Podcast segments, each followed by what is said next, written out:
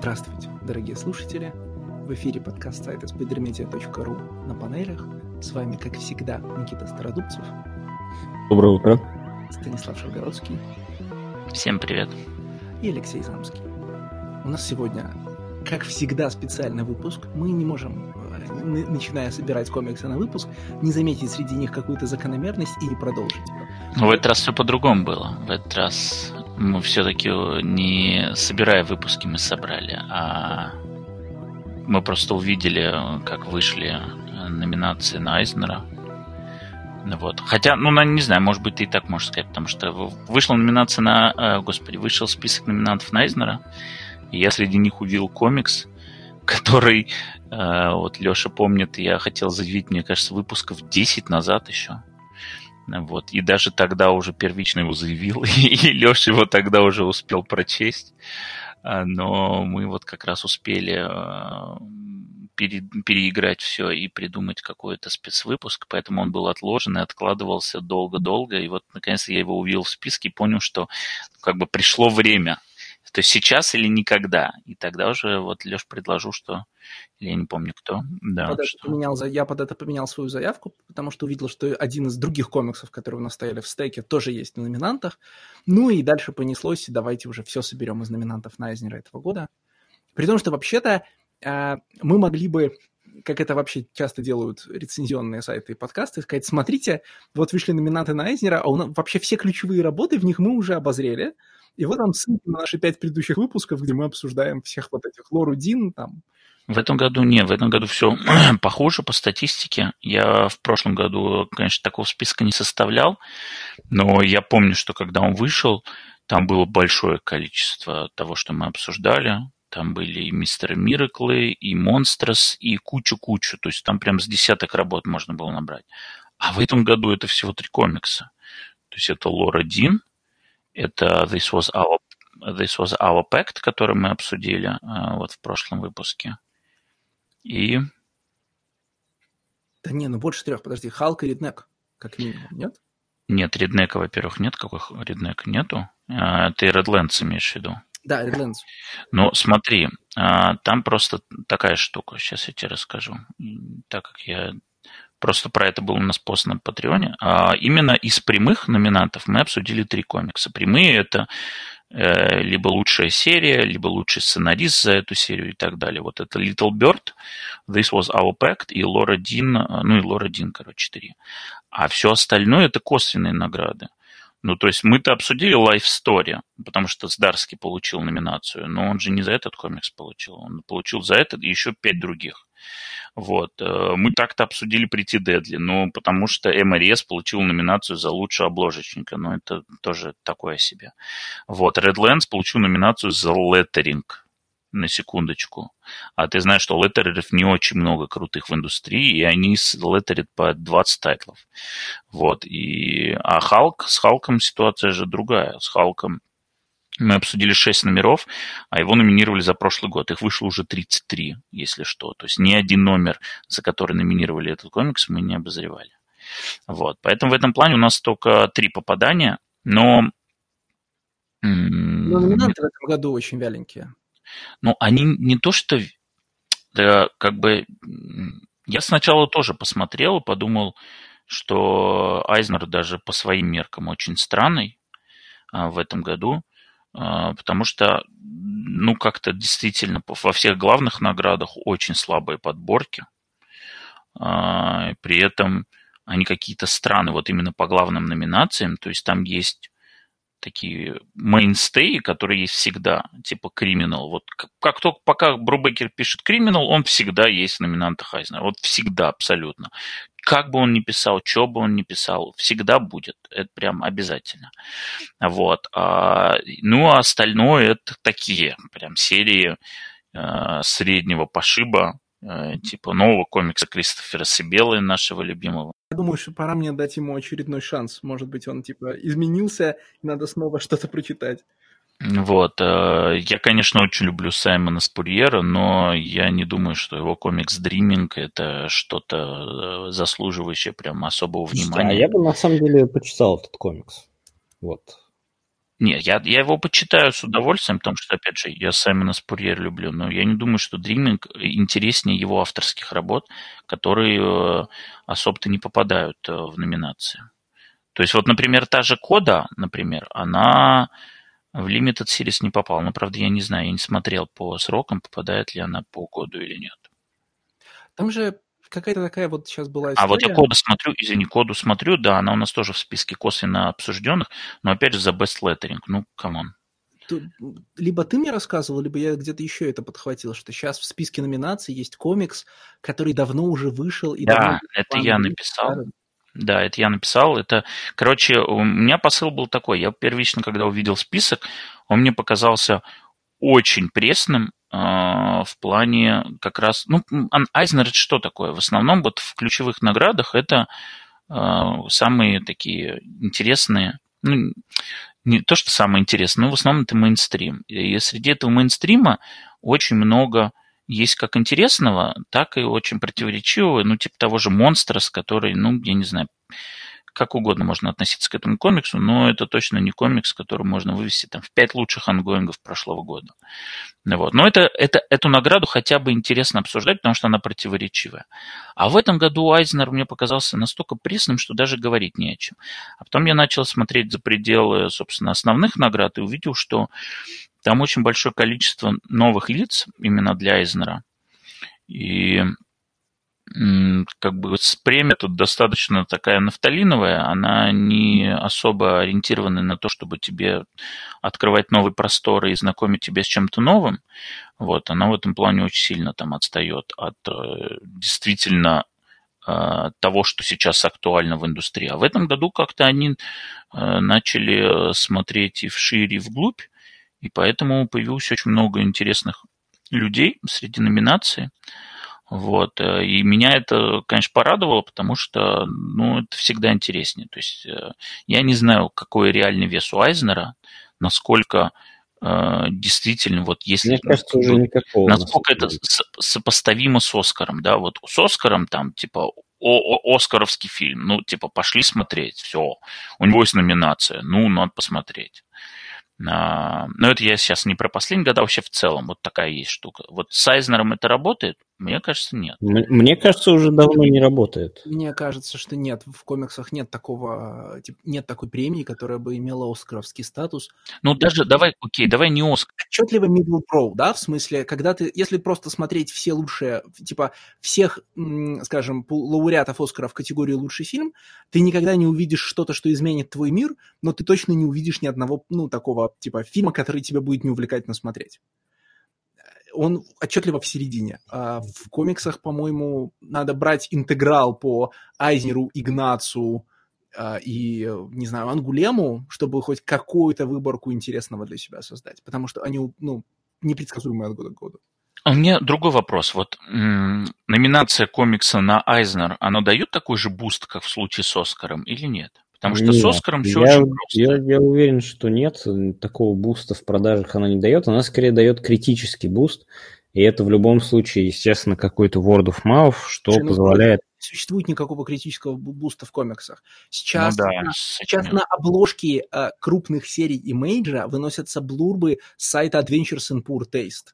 Э, ну, как бы, верить рецензиями которого было западло уже 10 лет назад. Который такой, все классное, все здоровское, жду не, жду не дождусь узнать, чем кончится следующий сюжетный поворот. Э, жду не дождусь, когда мне пришлют э, пресс-копи следующего сингла. Не, ну, типа, вечер сын есть чуть-чуть повыше, чем вот всякие там, знаешь, бесконечные сайты со словом гик в названии. Они чуть-чуть по, ну, типа, по, ну, побольше любят себя, уважают себя, но это все равно, это просто это не комикс-критика, это, ну, клик-ферма. И а, при этом, а, если кто-то, если кто-то как человек, а не как серия, получает номинацию на Айзнера, это немедленно появляется во всех аннотациях его комиксов, там, на имейдже, там, где угодно. Ну, короче, за пределами большой двойки это обязательно от Айзнер nominated там, автора. Так что определенный продажный клауд, видимо, у этого есть. Ну, yeah, okay. Может быть, просто в силу того, что у нас нет других мейнстримных премий. Ну, типа, э, очень редко бывает так, чтобы человек, который там пишет нового, я не знаю, Сорвиголову или Даркхока, получил Игнац, да? А, поэтому единственное премия, которое все эти люди могут получить, это Айзнер, и, может быть... Э, не, ну Харви еще там... есть, и Харви Уортона ее не упразднили, нет? Нет, но я давно, слушай, я давно не видел, а, знаешь, типа, ну, э, лауреатов, э, чтобы где-то было написано лауреат Харви, там, знаешь, в аннотации на Comixology. И вот мне кажется, что просто Айзнер не имеет такого значения, как Оскар, но поскольку никто об этом не знает, его хорошо совать везде в прода, ну, типа в... Ну, это, это как, это хоть что-то, так бы, как бы такое, это хоть что-то. Но вот эм, просто к вопросу... Вообще, комиксам же дают эту самую, Хьюгу. Ну... Но никто про это не слышит. Да, разве Хьюго не Слушай, только ну, там... научная фантастика? Да, их там дают как бы мало. Подожди, там у них есть уже теперь выделенная номинация под комиксы на Hugo Awards? Мне казалось, что давно есть. К тому же, ну, Никита, ну, конечно, это научная фантастика и фэнтези, но какой процент комиксов сейчас не влезает в понятие научная фантастика и фэнтези? Uh, Dark Knights uh, Metal. Вот прям, а вот прям заслуживает... Heavy Metal, Никита уже. Навсегда. Уже heavy metal. Слушайте, первый номер просто шикарный. Так, просто, ладно, подожди, Никита, у тебя еще будет возможность оторваться. Хьюга за, графи... Хьюга за графические истории дают уже 11 лет, ну, с девятого mm. года. Сейчас mm. посмотрим, кто его взял. А, ну, я сразу в хвост от листа. Какие Watchmen, если с 9 по 20 год? Я попробую, видимо, номинантов прочитать. Uh, номинир... Хьюга номинированный в 2020 году. Это девятый том Вик Дива, шестой том Paper Girls, Онипрессовский Mooncakes, Лагвардия, первый том Дай и четвертый том Монстрес. В 2019 году Ona Sunbeam, Paper Girls, девятый том Саги, Black Panther Leave the King, Эббот, это такая серия бумовская, если кто знает, про суровую черную женщину. Саладин Ахмед, э, вот. И третий том Монстрис. Ну, понятно, короче, Они, короче, понятно. год номинируют сагу Paper Girls. И так, Monsters. Ну да, ну смотри, 18-й год, э, кроме очевидных, My Favorite Thing is Monsters, Beach Planet, том 2. А My Favorite Thing is Monsters это какой фэнтези? Ну-ка поясните, пожалуйста. Ну, надо шире или, или научная фантастика, что это под какую категорию подходит? Короче, э, понятно. Ну, в общем, понятно, да, тусовочная тоже награда абсолютно. Ну, наоборот, не тусовочная, а они просто дают всему, что хорошо продается. Ну, мне кажется, что да. Не тусовочная. Разве Monsters и э, Beach Planet это не тусовка? Monsters имеет фантастические продажи. Последний да. раз, когда я был в магазине Waterstone, там на самом видном месте в комиксах лежали примерно Watchmen и Monsters. Охренеть. Monsters действительно очень... Ну, не, это ладно, тогда, я, тогда я не прав, да. Ты прав это... тогда, Леша. Это продажные, продажные комиксы. Там, конечно, потому что это что, комиксы Вона, это Monsters, э, ну, тут такая логика, что, э, смотрите, лонглист Хьюги, как если я правильно помню, формируется же вообще всеми желающими почти. Ну, типа для того, чтобы номинироваться на Хьюгу, нужно входить, чтобы подавать лист номинаций, на номинантов на Хьюга, нужно входить в мировую ассоциацию любителей фантастики, но войти в нее прям супер несложно. Ну, в смысле, по-моему, можно в онлайне, да? А там как бы голосуют за нее немножко уже специфично те, кто приехал на, World, на фестиваль WorldCon. Но, в общем-то, э, вполне ожидаемо, что шорт-лист Хьюга выглядит как люди, которые не читают комиксов всерьез, номинируют все хорошие комиксы, которые видели в прошлом году. Ну, именно это я и пытался сказать, наверное. Если мы попросим русскоязычное комикс-комьюнити составить, составить список номинантов, у нас будут очень схожие списки. Вот ну, только в русском еще карнаж обязательно будет. Что, что за выстрелы в, в небо?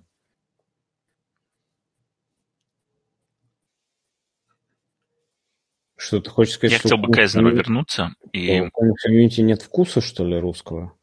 Слушай, ну я же себя знаю. Конечно, у комикс-комьюнити нет вкуса. Правильно. Где, где, где номинации на Dark Knights Metal? Давайте мы вернемся к Кайзнеру. Да, к Кайзнеру вернусь и просто расскажу пару анекдотов, которые связаны как раз с желанием а, рассказать о чем-то новом. А, ну как, новым по айзнеровским меркам, вот, а абсолютным триумфатором, ну пока еще по, в плане номинации, не в плане победа в плане номинации в этом году стал Джеймс Такое, наш любимый. Но это вот это настоящий анекдот, э, потому что Джеймс Такое попал в пять, пять наград. Ну, у, у него же только Сибек в этом а, году, по-моему, да? Да, но при этом у него в этом году вышел только э, увеличенный сингл э, Сибек, который вот Shortbox, это издательство, Не которое... Сибек, Собек. Собик, хорошо. А, Никита сказал, Себек решил его не поправлять. Собик. Вот. Давайте все камни на меня кинем, давайте. Вот, это Собик э, и артбук Грант. Вот у человека в этом году вышел артбук и один увеличенный сингл, и это хватило, понятно, чтобы он попал в номинации за лучший сингл, за лучший артбук и прочее, и плюс попал в номинацию лучший автор. Вот как вам такое? У меня есть смелое предположение, что Собик э, попал в номинантов, потому что он бесплатно выложен в интернете. Нет, Собик не выложен в интернете, не надо. Пожалуйста, людей смущать. Не, выложен? Нет. Shortbox э, э, начал под карантин выкладывать э, некоторые свои title ы. Вот, Собека среди них нету, потому что я уверен, что Собек это их бестселлер абсолютный, и они его бесплатно не будут выкладывать. Просто Shortbox ы же не ходят через Direct Market. Не ходят, и их нету. На сайте ж можно купить. Да, но поскольку в Айзнере сильно, сильное влияние на номинантов оказывает то, что читают люди в магазинах, не то, что покупают, а то, что, покуп... то, что читают за прилавком сами хозяева магазинов, да, вещи, которые расходятся по, под, по подписанным схемам и в магазины не попадают, замыкаются только на тех, кто их реально купил что совсем не то же самое, что прочитать новый комикс, ну, когда он просто пришел к тебе по предзаказу. Но Сибек э, неоправданно дорогой, я могу вам сказать. Ну, что-то, по-моему, там 15 долларов, что ли, я его покупал. Он э, ужа, ужасно. Ну, ты же понимаешь, как эта цена формируется. Ну, честно говоря, нет. То есть я когда за 15 долларов покупал э, тот же самый trade paperback э, Оркстейна, это прям вот best deal вообще на всю жизнь. А, ну, типа, себе, конечно, очень крутой, но, типа, 15 долларов за 30 страниц, ну, типа...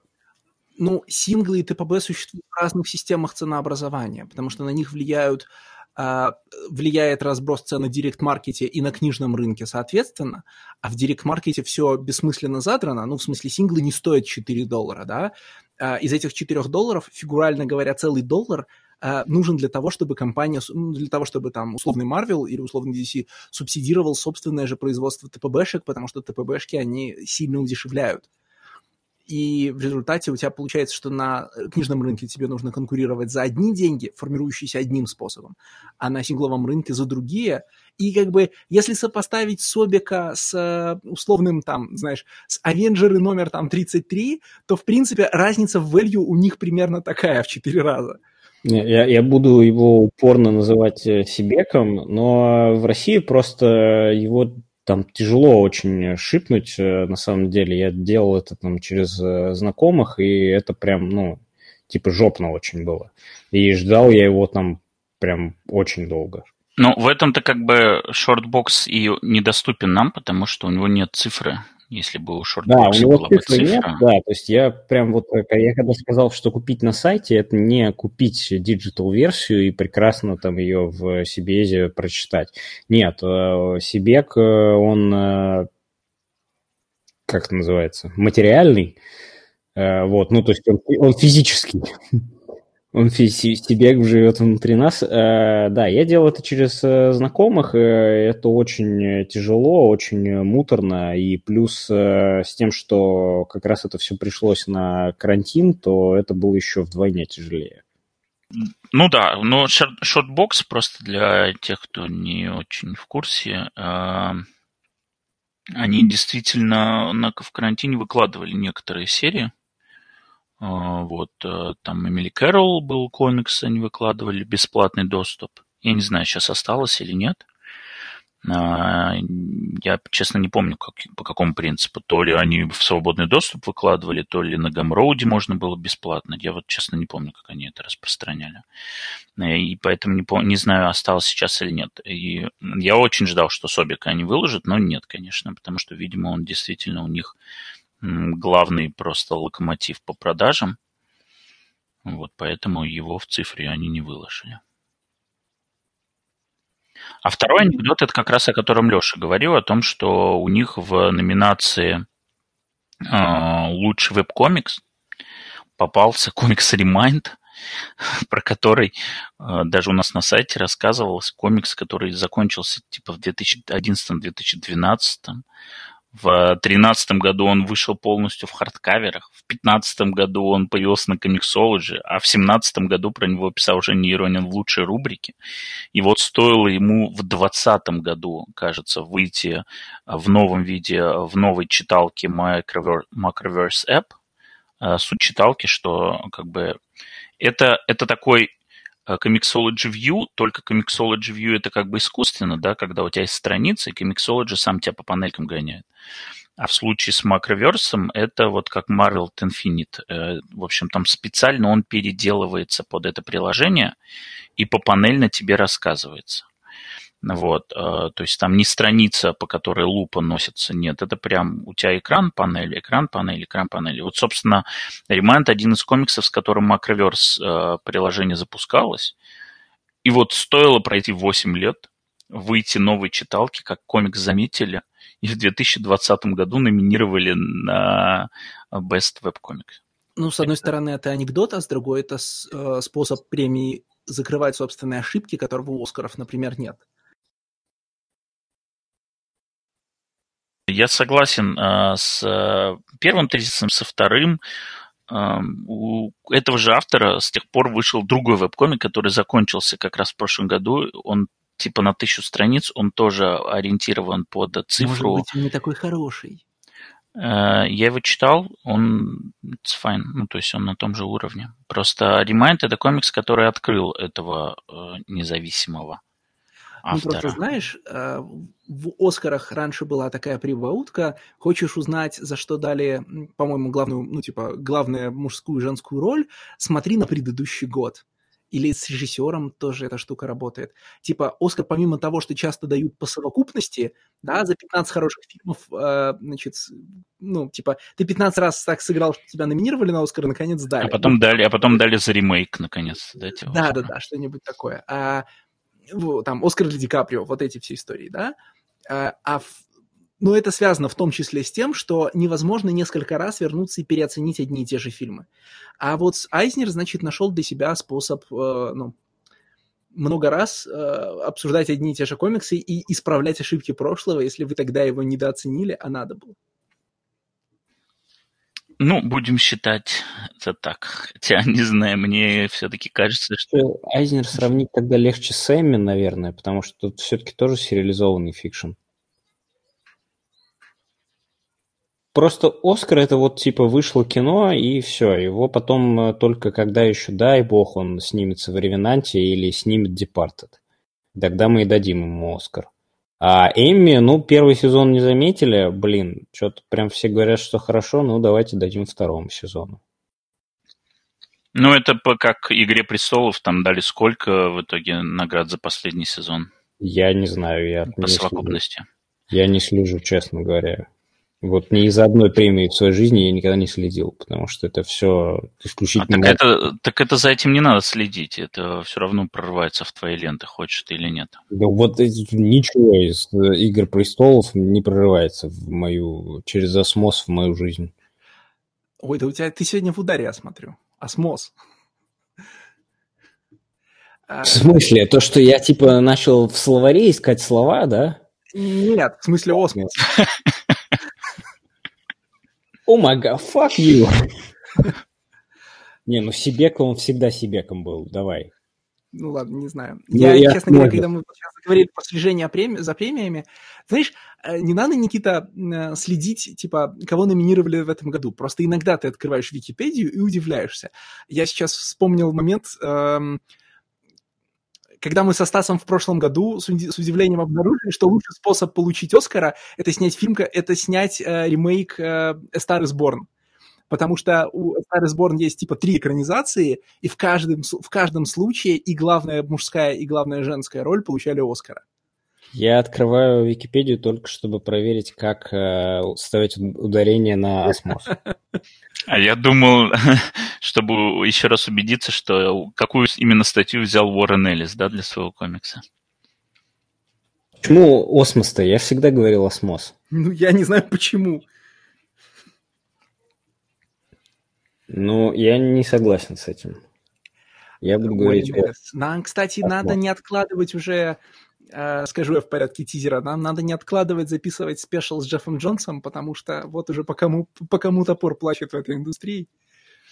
У нас же теперь как? Про кого special записали, значит, про, у тех немедленно вскрылась, вскрылась мрачная сторона биографии.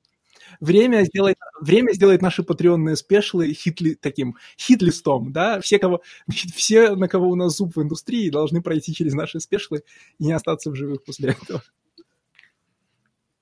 Я все же надеюсь, что мои э, заявки будут э, этим сейфпоинтом, то есть все, кто будет попадать в них, не будут попадать ни в какие передряги. Пока, пока это работает так. Вот, посмотрим, что будет дальше. В общем, прекращу участвовать в подкасте, потому что каждый подкаст для меня это переворачивает все, что я знал всю свою жизнь раньше. Ты проверил я... ударение, что ли? Он про ну, осмос, конечно, да. Конечно, я проверил ударение, и как бы я всю жизнь говорил осмос, и никто на меня даже не, не смотрел с, это, с прищуром. Ну, ну, вообще, смотри, вообще же есть известная фраза про то, что никогда не стыдно э, не знать правильное ударение, потому что если человек неправильно ставит ударение, значит, он узнал это слово из книжки. Значит, он его добыл сам, да? Типа не подслушал у каких-то людей, ну, типа ему вот не разжевали и в рот положили, а он сам узнал это слово. А, ну то есть я все еще могу считать, что я типа умный, да? Понятно, понятно, понятно. Ну, короче, в общем, все, я отключаюсь. Я на сегодня... Я на сегодня...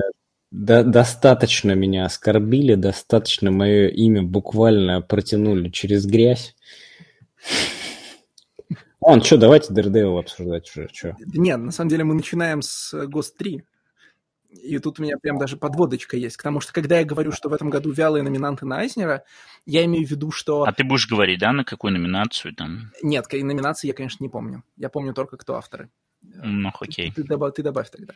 Так вот, эм, каждый раз, когда я, э, значит, за последний год видел, этот, видел комикс, который мы обсуждаем первым в новостях, все время это были отличные рецензии – а, всяческие топы, там, э, разнообразные дифирамбы тому, какой это прекрасный комикс. Я его раз за разом открывал и раз за разом не понимал. И вот он уже закончился, а я все равно, не, ну, типа, я готов признать его художественные достоинства, но я все еще не понимаю объемов славы, которые ему достаются. И тем более я не понимаю, как он, ну, значит... А... Ну, ладно, сейчас на, на Айзнера номинируют все, что угодно, но это, на мой вкус, очень слабая номинация. Так вот, это значит, четырехномерная серия Ghost 3 э, Боба Керноу и Саймона Гейна про молодого человека, который, возвращ... который значит, навещает родительский дом, ну, вернее, даже дедовский дом, возвращается к... Истокам. Да, возвращается к истокам, как бы тут мягко передать завязку.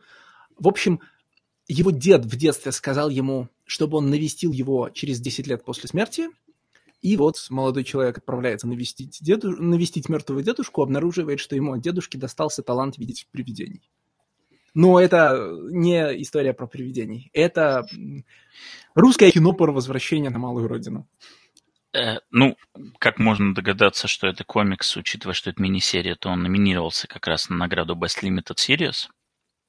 Вот, а плане возвращения там же есть такое интересное место, а, где он возвращается, но сам не помнит почему, потому что он как бы он возвращается не потому, что он пообещал.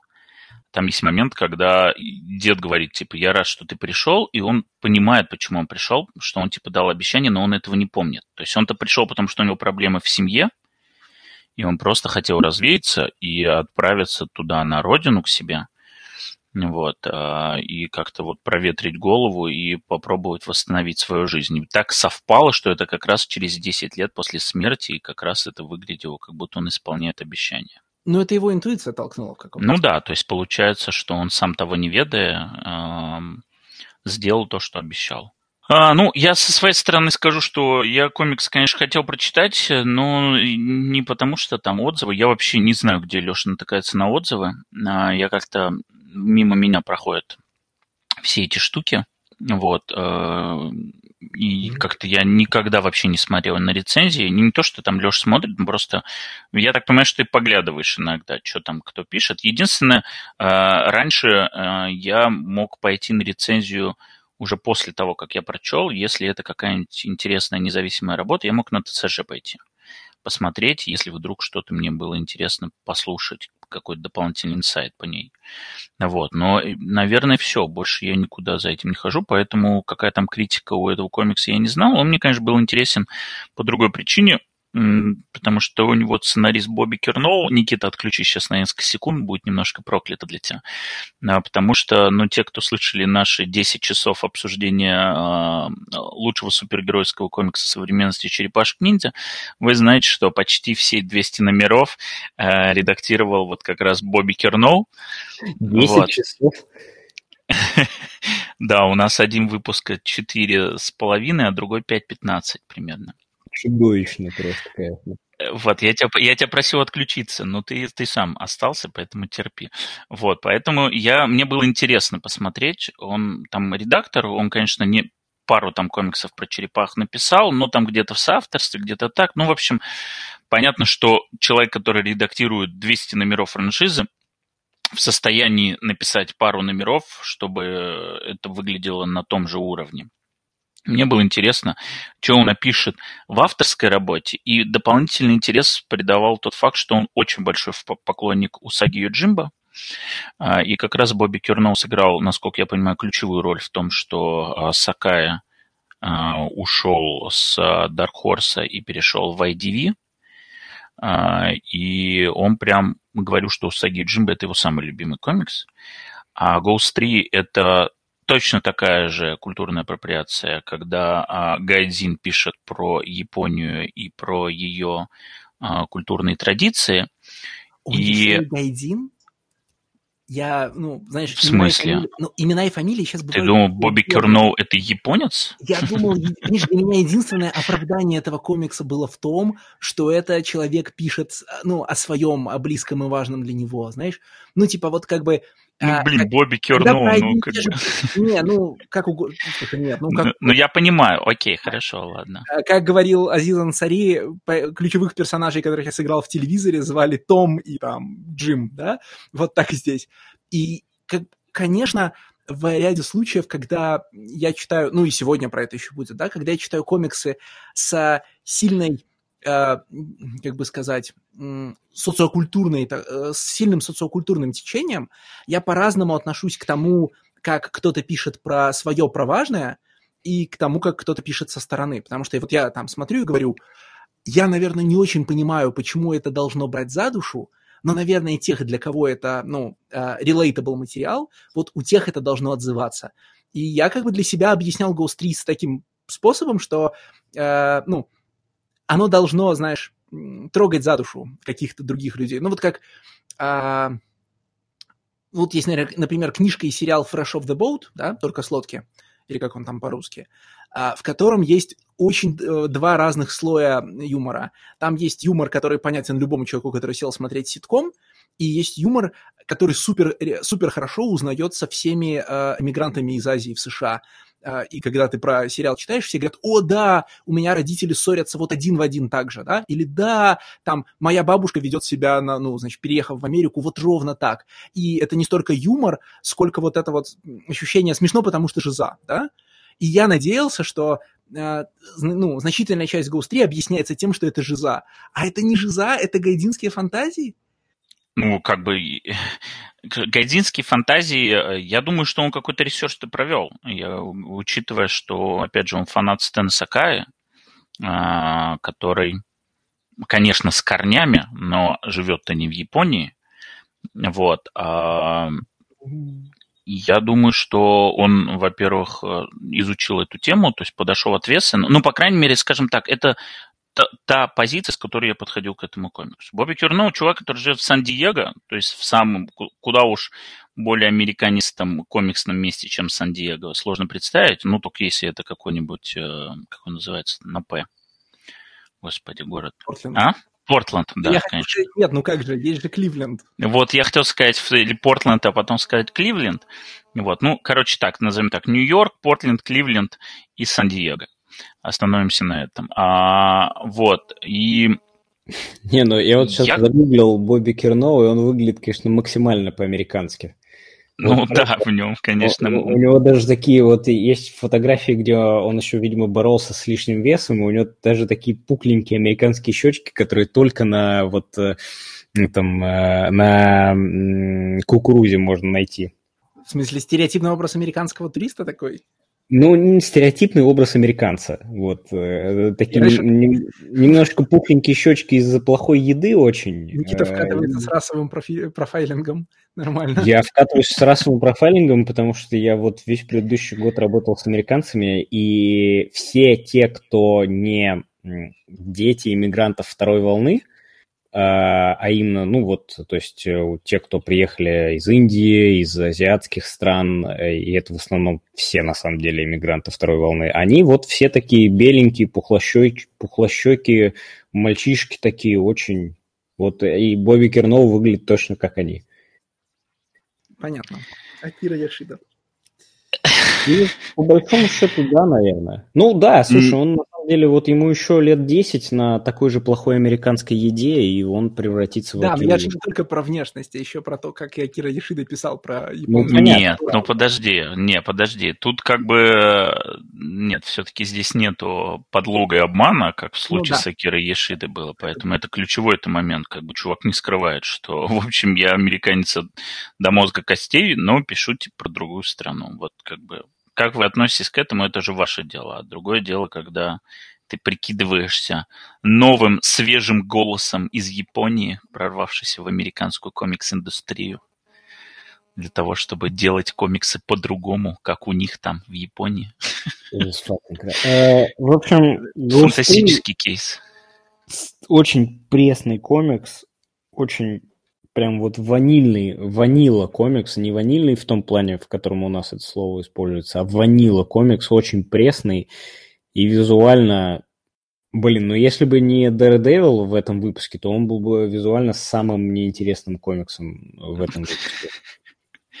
Погоди, а тебе не нравится They Are Not Like Us комикс? Вот э, Саша Моисеенко нет, то он бы тебе, конечно, объяснил бы, где ты не прав. Я не знаю, что это за комикс, честно говоря. They're Not Like Us на э, имидже, который Стивенсон писал, супергероика. Э, Я его не читал. Да, мне что-то кажется, что где-то ты его упоминал его. Ну, очень комикс, который сейчас на бесконечном хиатусе. И как раз у него художник вот этот э, нет. Нет, я визуально неинтересный, я не про художника, я больше про цвета. Mm. Я, я больше про цвета, потому что комикс состоит из зелено-черных земельных тонов, даже не черных, а серых. И из них не выходит вообще. То есть я больше про не про художника, потому что ну, он, в принципе, стандартный Image-стиль сейчас, на самом деле, да, вот это вот house, Image house style, по большому Так, а у него стандартная девишная покраска. Ну, я же не читаю комиксы IDV, я не могу сказать, как выглядит ровно так же в смысле цвета. Но э, выглядит Кто? совершенно ужасно и скучно. Усаги и Джимба на IDV выглядят очень похоже по покраске. Вот этот цветной новый. Секунду, секунду. Усаги на IDV, если ты говоришь не про покраску старых комиксов, а э, современные номера, то это люд, с которым Сакай работает всю свою карьеру. Это не IDV-шная покраска, это его, можно сказать, персональный колорист. Ну, может работает быть, еще таким образом и наслед... Ну, в смысле, может быть, Ghost Trip тогда наследует вот эту традицию таким способом? А, не исключено. Я Мне не знаю, сложно честно. судить про традицию, потому что последний раз комиксы про Усаги и Джимбу, мне кажется, я читал лет 15 назад. А, и они были черно-белые. И они были черно-белые, да. А, но здесь, я не знаю, очень скучно визуально. Это прям э, реально вот эти зем, земельные тона только одни и зелено-серые, черные, серые, да, прям вот даже когда в конце появляется какой-то рыжий лес, э, все равно все то же самое, все. Реально очень скучно. Вот мне, для меня в данном случае это плюс, потому что я уже говорил о том, что я люблю, когда есть абсолютно четкие визуальные правила, по которым работает художник, они его разносят из стороны в сторону. И когда он выбирает в качестве визуального решения ограниченный колоринг, палитру, мне, ну, как бы, если он работает нормально в том э, решении, которое он принял, то меня решение не смущает. Вот в данном случае я вижу, что худ... колорист ту задачу, которую он поставил, и те средства, которые он использует, он с ним справился нормально. Поэтому меня вот в ну, плане... Это два разных вопроса. А, Света Хорошо вообще ли реализована поставленная задача, и стоило ли ставить такую задачу, чтобы ее реализовать? Да, конечно. Ну, м, Мне кажется, вот такую задачу не стоило ставить, потому что...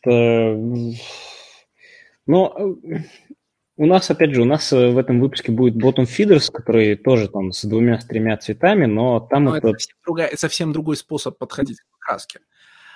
Вот, да, там это хорошо работает, и это там...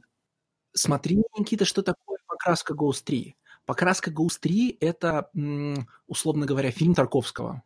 Ностальгия, например. Что? Так, по- что? Так, А, сейчас отмотайте назад, пожалуйста, потому что я человек, который это ударение в осмос неправильно ставит, поэтому... а, я не Так. просто так начал разговор про Ghost 3 со сравнением его с русским кино про возвращение. Я, я вот, кстати, это тоже не понял. Вот я думаю, какое русское кино? Я думаю, ну ладно, русское кино, как мы в одном из выпусков Да выяснили. практически любое. э, Выяснили, Вот, я а- смотрел только четыре русских кино, поэтому я думаю, ну ладно, промолчу, не буду показывать всем уже, что я совсем глупый. Но Мне, ну, в том смысле, что очень многие а, фильмы, начиная с, по моим ощущениям, 80-х годов, может быть, даже конца 70-х, советские, а потом русские, имеют вот эту а, приглушенную земляную, а, я не знаю, правильно ли говорить земляная, но в английском мы же так и говорим, да, earthy, ну, Орфли, Орфли тона, ну реально как земля выглядит. землистую гамму для того, чтобы передавать ощущение а, простой, значит, простой жизни на, вот, на, на, лоне, на лоне природы, да, тихая жизнь с баклажаном.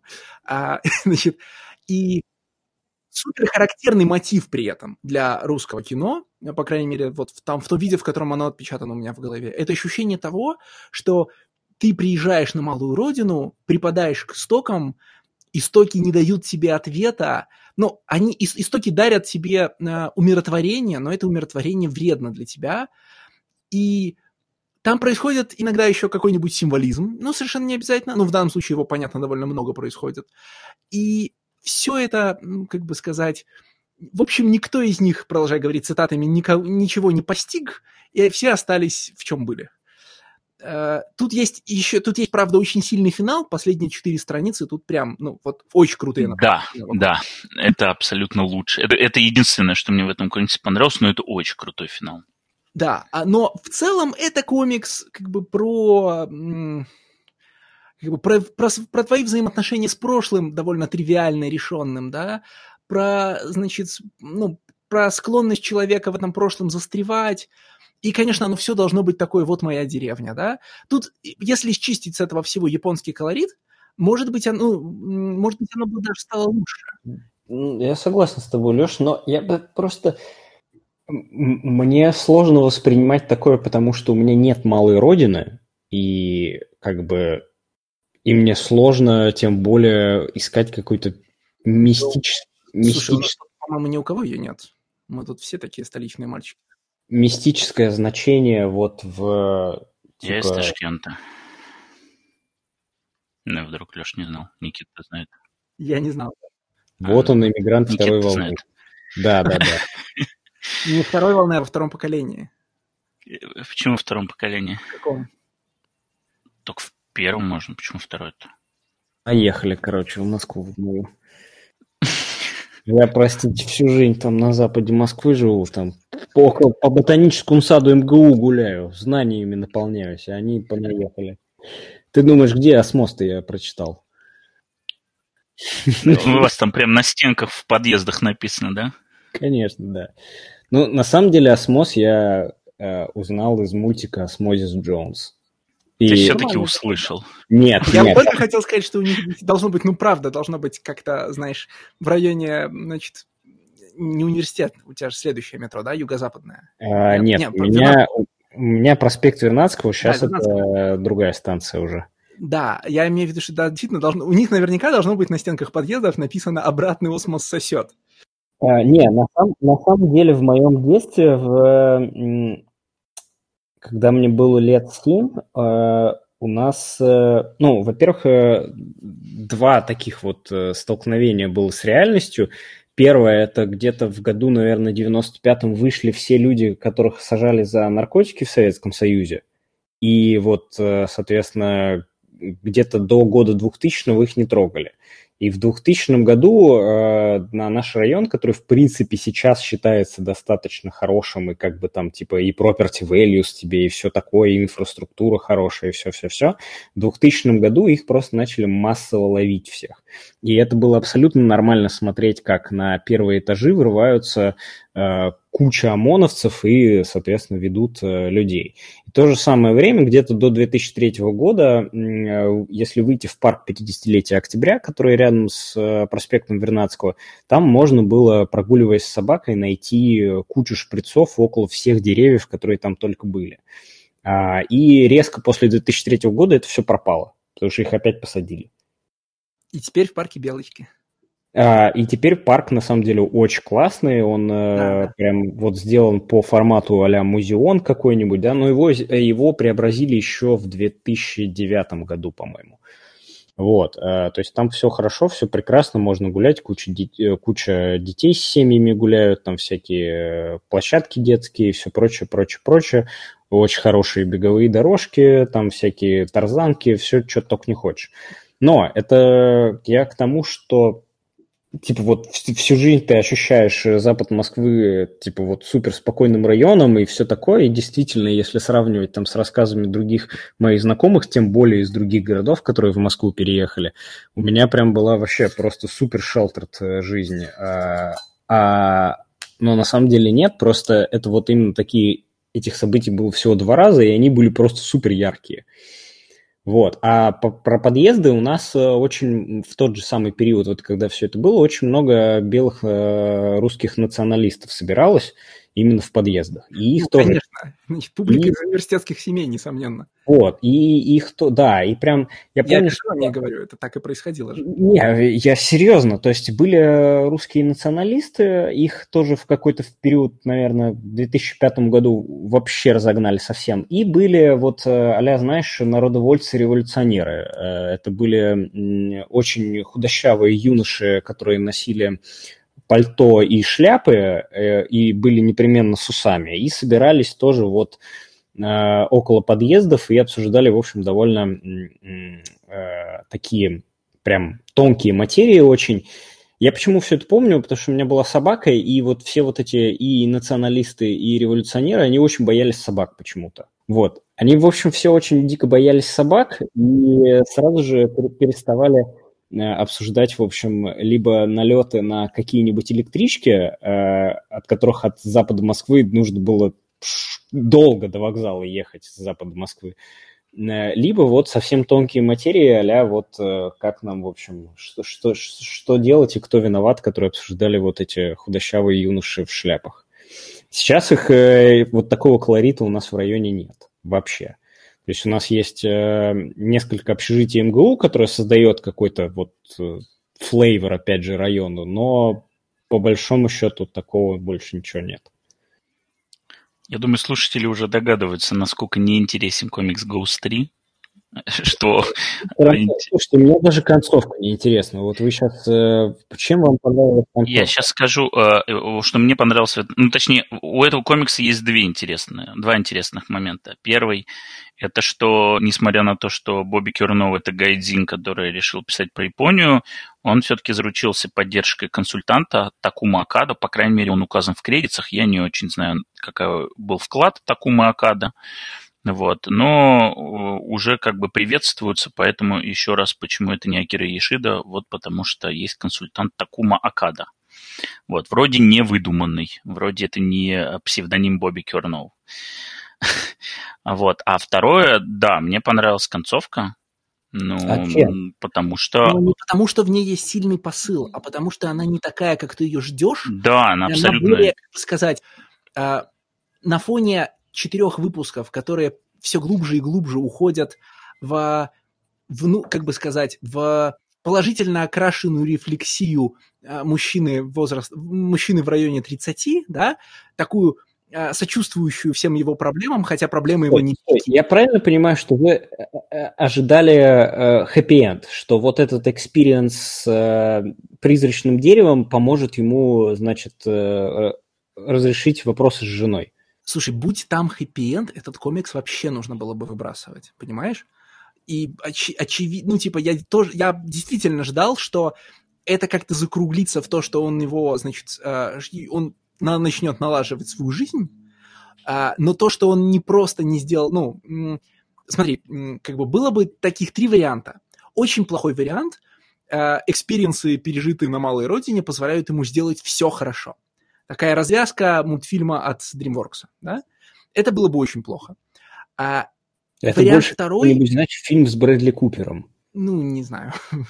Вот. Второй вариант. Он совершает некий, некий первый шаг к тому, чтобы наладить свою жизнь, но нам показывают, что его ждет еще долгое, типа, полное трудов, ну, типа, это много работы, говорит нам.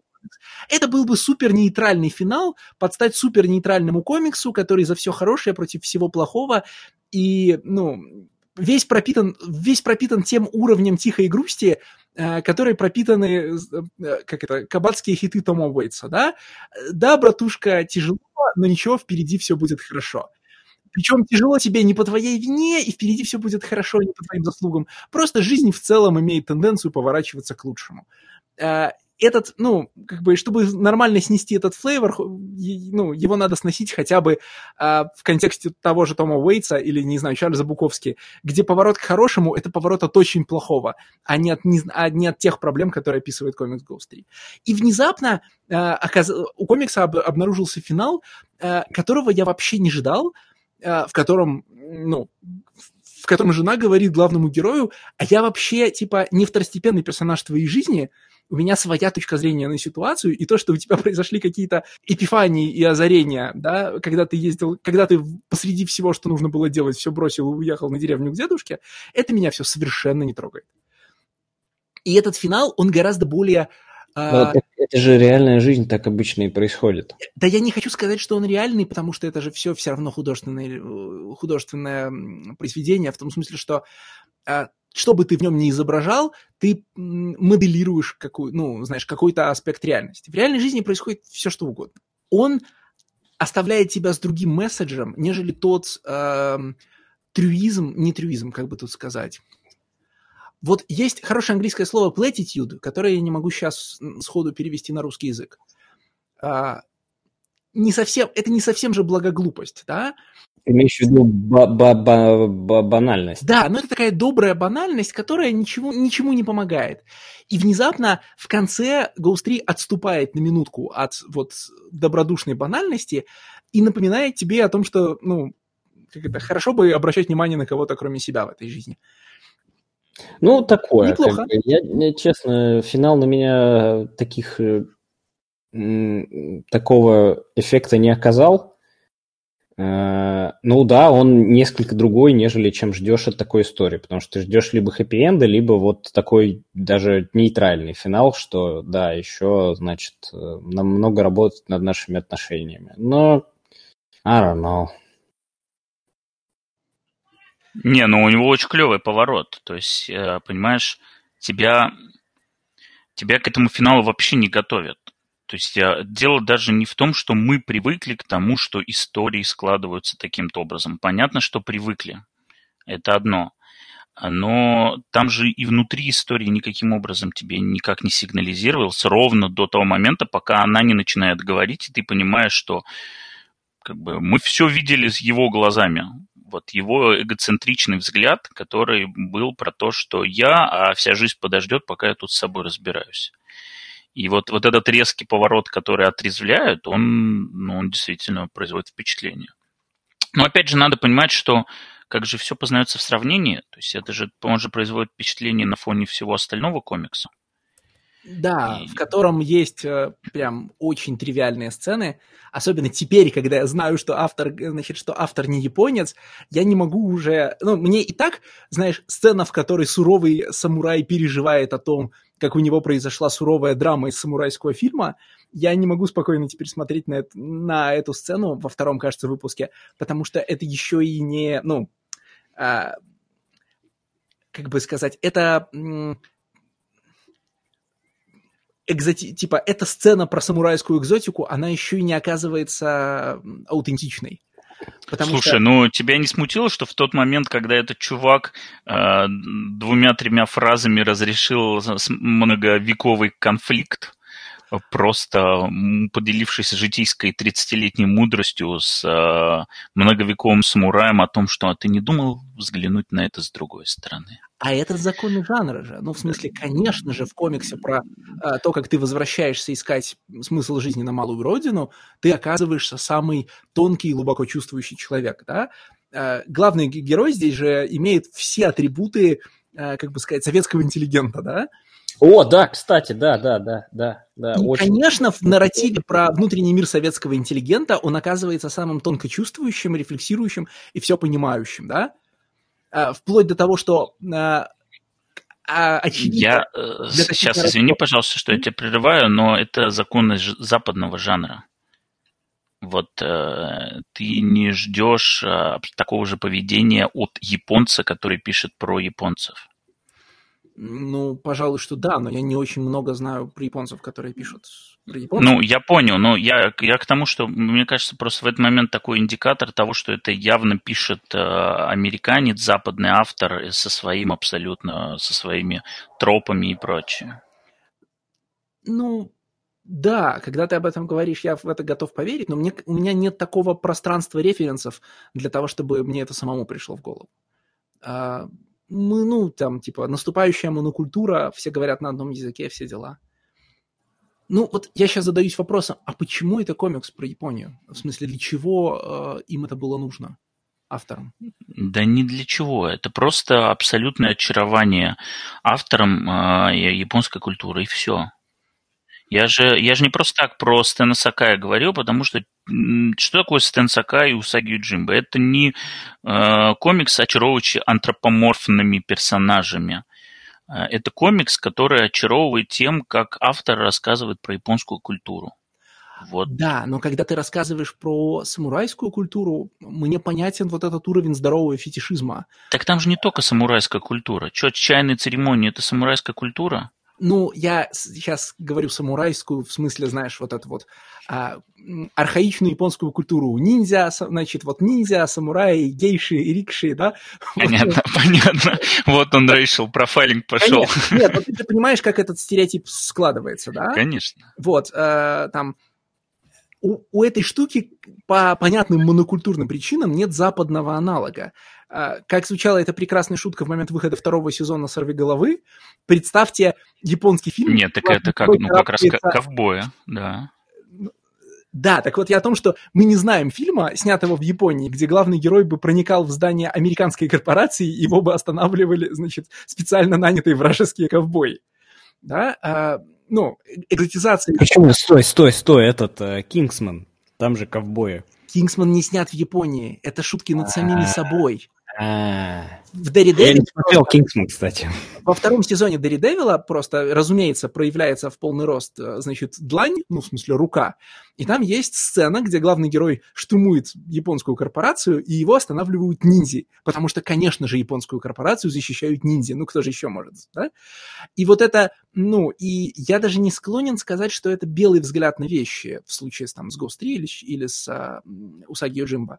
Есть ряд культур, которые которые за счет того, как развивалась э, медиа 20 века, э, за, как бы сказать, загер... были принудительно загерметизированы в их основных исторических маркерах, да, там, ну, если, значит, если Египет, то верблюды и пирамиды, если Япония, то гейши и самураи, там, знаешь, если русские, то, значит, это, ну, э, Маузер, Ушанка, там, ну, был, вот удивительное сочетание НКВД и балалаек, да, мне понятно, почему этот шарм, повторюсь, проникает, ну, значит, сам, сам по себе способен выдерживать, ну, служить основанием для большого эпика.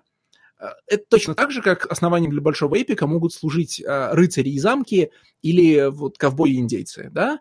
Это ну, хорошо упакованные сочетания элементов, такие постепенно утрачивающие историческую, историческое значение, превращающиеся в набор фэнтези-маркеров. Но современная Япония, э, если только это не, знаешь, там, не киберпанк и ужас от того, что японская техногенность на нас набежит, э, не имеет же такой сильной упаковки. Но стой, техногенность киберпанк это все-таки техногенности киберпанк это все-таки глубоко в э, страх 80-х. Это Blade Runner какой-нибудь, да? Да, но ты, ты можешь к нему до сих пор отсылаться, воспроизводя неоново-японскую эстетику, да? Сейчас, мне кажется, гораздо более силен страх. Сейчас э, нет, не так. Сейчас не может быть силен страх перед э, другими национальными отличиями в силу текущей социальной ситуации в Америке. Да может, может. Просто это, это должна быть история про арабов. Ну, в смысле, про ближневосточные культуры. Но наверное, мы... наверное, в 2020 году нет, но два года назад еще да. А мой вопрос в другом. Э, вот возьми ты Ghost 3 и вынь из него японский колорит. Да? Вот, значит, э, белый парень из Портленда приезжает, значит, в какую-нибудь не знаю, в глубокий штат Массачусетс, да, чтобы вот не создавать каких-то контекстов с э, югом, там, со всеми делами.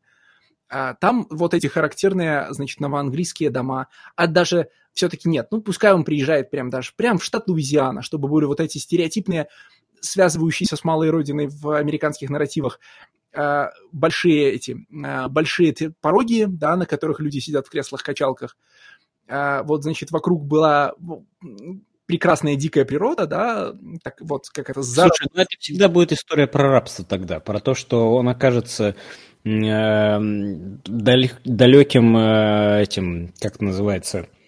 Ну, в смысле, что его предки были рабовладельцами, да? Да, да, да, да что он будет э, этот, э, да, что его предки рабовладельцы, что, оказывается, он приходит в большой плантационный дом и все так далее, так далее. Не, оно... Не, ну плантационный дом не очень, да. Но я вот такие но... истории, они все могут быть только про White Guild уже, да, вот в 2020 году. Они могли э, быть вот про это, ну, мне кажется, где-то до середины 90-х, да, или, может быть, даже до, э, вот во время Буша э, младшего, да, вот такой казуальный, обычный расизм эры Буша, он тоже был достаточно силен, и вот в это время, вот типа по 2005 год, можно было такие истории делать без оглядки на, в общем-то, ну, на реальность происходящего, да, а уже после, мне кажется, это уже прям, ну... Ведь и японский нарратив, как он дан в индустрии, дан очень вне политических контекстов. Потому что а, значит, среди японских стереотипов, условно японских стереотипов, таких ориенталистских стереотипов, которые нам показывают, да, вроде сурового самурая и толстячка, который очень любит лапшичку, да, там почему-то нет человека в, военно-возду... в форме военно-воздушных сил. А ну наверняка у вас где-то в большой семье был человек в форме военно-воздушных сил Японии, да? О-о, не, ну, слушай, ну еще давай про камикадзе Нет, ну, нет, совсем не обязательно. Ну, в смысле, безусловно, Япония умеет игнорировать э, свою историю, когда им не надо. Я, который подкаст вспоминаю, коми, о, комикс, господи, мультфильм ведь окрепчает, да? Но э, когда ты говоришь, если бы эта штука вся рассказывалась про белых людей, нельзя было, нельзя было бы игнорировать неприятные исторические нарративы, я говорю, да нет, можно. Япон, вот смотри, он, его, он пишет про Японию и успешно их игнорирует. Ну, потому что магическая страна, которая завораживает меня всю жизнь. Но вот и все. Хорошо, но вернемся к моему вопросу. Вообразим себе, что он там настолько же не критичен, как могут быть не критичны мы. А, он игнорирует вот необходимость делать э, историю про Луизиану, историю про расовый вопрос. И вот это, значит, благопри... ну, там, благообразная, э, значит, старушка, его бабушка, она, ну, как это, все, все, все, то, все, что она делает, она делает не из-за того, что она подчинена японским э, национальным традициям, а потому что она подчинена американским национальным традициям, а в остальном все же происходит то же самое. Ну, там просто вместо э, этого самого, ну, вместо самурая, там, ну, будет, не знаю, человек времен войны за независимость, там, вот что-нибудь такое, да. Ну, понятно, что американская история локальная покороче, и совсем хорошо это все переносится вообще в Англию какую-нибудь, да? О, да, Тысячелетние каменные дома. Да, вот Англия, да, это будет прям супер. Вот, и нам у тебя натурально будет такой, как бы, на месте самурая будет парень в кавалерской форме, который будет говорить, за что же меня, значит, там, мои товарищи в гражданку порубали, да, ну вот, все такое. Я, на самом деле, столкнулся с тем, вот э, сейчас, э, опять же, у меня есть знакомые в Португалии, бывшие коллеги, и у них, типа, Васко да Гама, это прям вот супер национальный герой просто, и прям вот вообще, прям они на него молятся до сих пор и смотреть, ну, сравнивать Васко да Гаму и, Кол- и Колумба, например, да, как сейчас статуи Колумба там срывают и кидают в, в морько. И как португальцы... Когда они доплывают до земли. Да, и как португальцы до сих пор молятся на Васко да Гаму, несмотря на то, что Васко да Гама вообще все начал вот этот, весь этот империализм тем, что добрался Но до Васко да Гама, в отличие от Колумба, умел читать чертову карту. Э, ну, по сути, он же виноват во всем, во, во всем, во, во всем вообще. В, ну, нет. В, в колониализме. Ну, э, я бы не стал приписывать лично Колумбу или Дагама или Веспуччи э, колониализм. У Колумба просто складывает, у него типа Колумб выиграл бинго в этом смысле. Он и символ, а, значит, европейского колониализма, и сам был неприятный человек, и там анекдотически много наделал дел в процессе путешествия, и при этом ему еще везде стоят статуи, и, его, значит, и его праздник выходной, да? Очень много всего сразу сложилось. А если бы он сделал хотя бы, ну, сделал все то же самое, но, по крайней мере, не был банковским выходным в США, ну, может быть, как бы, по, типа, к нему бы относились попроще. Слушай, у нас был какой-то вот в обсуждении Ghost 3 классный сигвей на Daredevil, и мы его просрали. У а... тебя был, что хуже покраска только в Daredevil. Не-не-не-не-не, это в самом начале было, уже вот после, ближе к концу. Про этих, да, про вот, ниндзя, про, про ниндзя. Вот, и вот на этом моменте, конечно, надо было переходить на Daredevil. Но было рано, но сейчас можем перейти. Да, серия «Сорвиголова», Чип Здарски, Марко он Чикетта правильно, Стас? Смотрю я. На... По-моему, он Чикетта. По-моему, Чикетта, да. Ну, хорошо. Ну, это как Бьянки, ну, то есть они... Э, я помню, что я его всю свою сознательную жизнь называл Марку Чекчетто. А он даже не Чекчетто, он Кикетто, вот так вот, по-моему, даже правильно. Это, по идее, да, он Габагу. Это как, это как, это как Мазукиели, короче, ну, очень, короче, все эти ну, да, есть, фамилии. Э, только от... Во, слушай, ну от Колумбуса тоже, в принципе, нормально перешли. А, Лалит Кумар Шарма и Хорхе Форнес. Все, всех зачитал. А, ну, тут все понятно. Это серия про Сорвиголову. Сюжет в ней какой? Ну, в ней сюжет серии про Сорвиголову. Я бы так, даже так сказал. Знаете, бывает два вида, два вида комиксов про Дэри Девила. Вот это второй.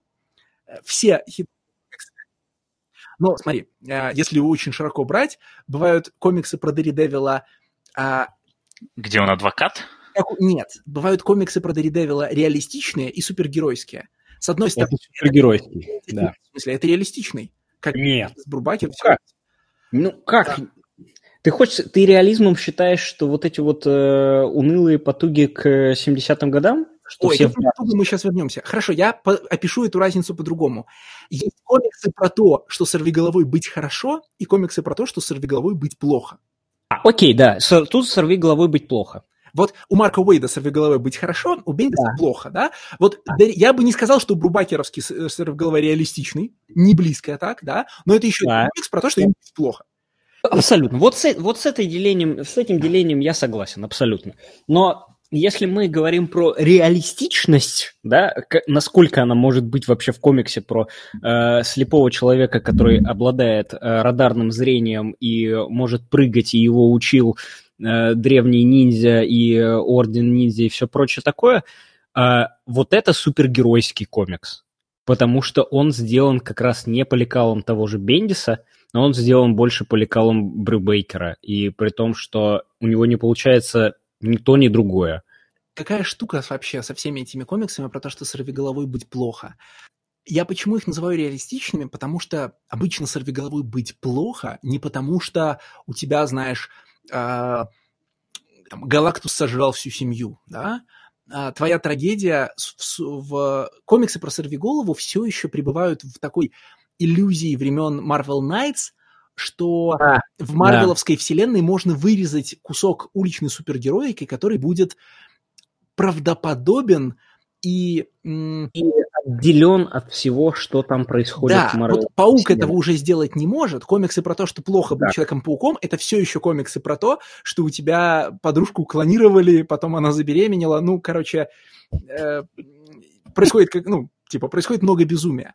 А Сорвиголова все еще пытается раз за разом вот он существует в какой-то такой синусоиде веселые, грустные, веселые, грустные комиксы, да? Но веселых становится Слушай, ну, меньше весел... меньше. Подожди, подожди. Веселые появились э, вот прям масштабно с Уэйдом.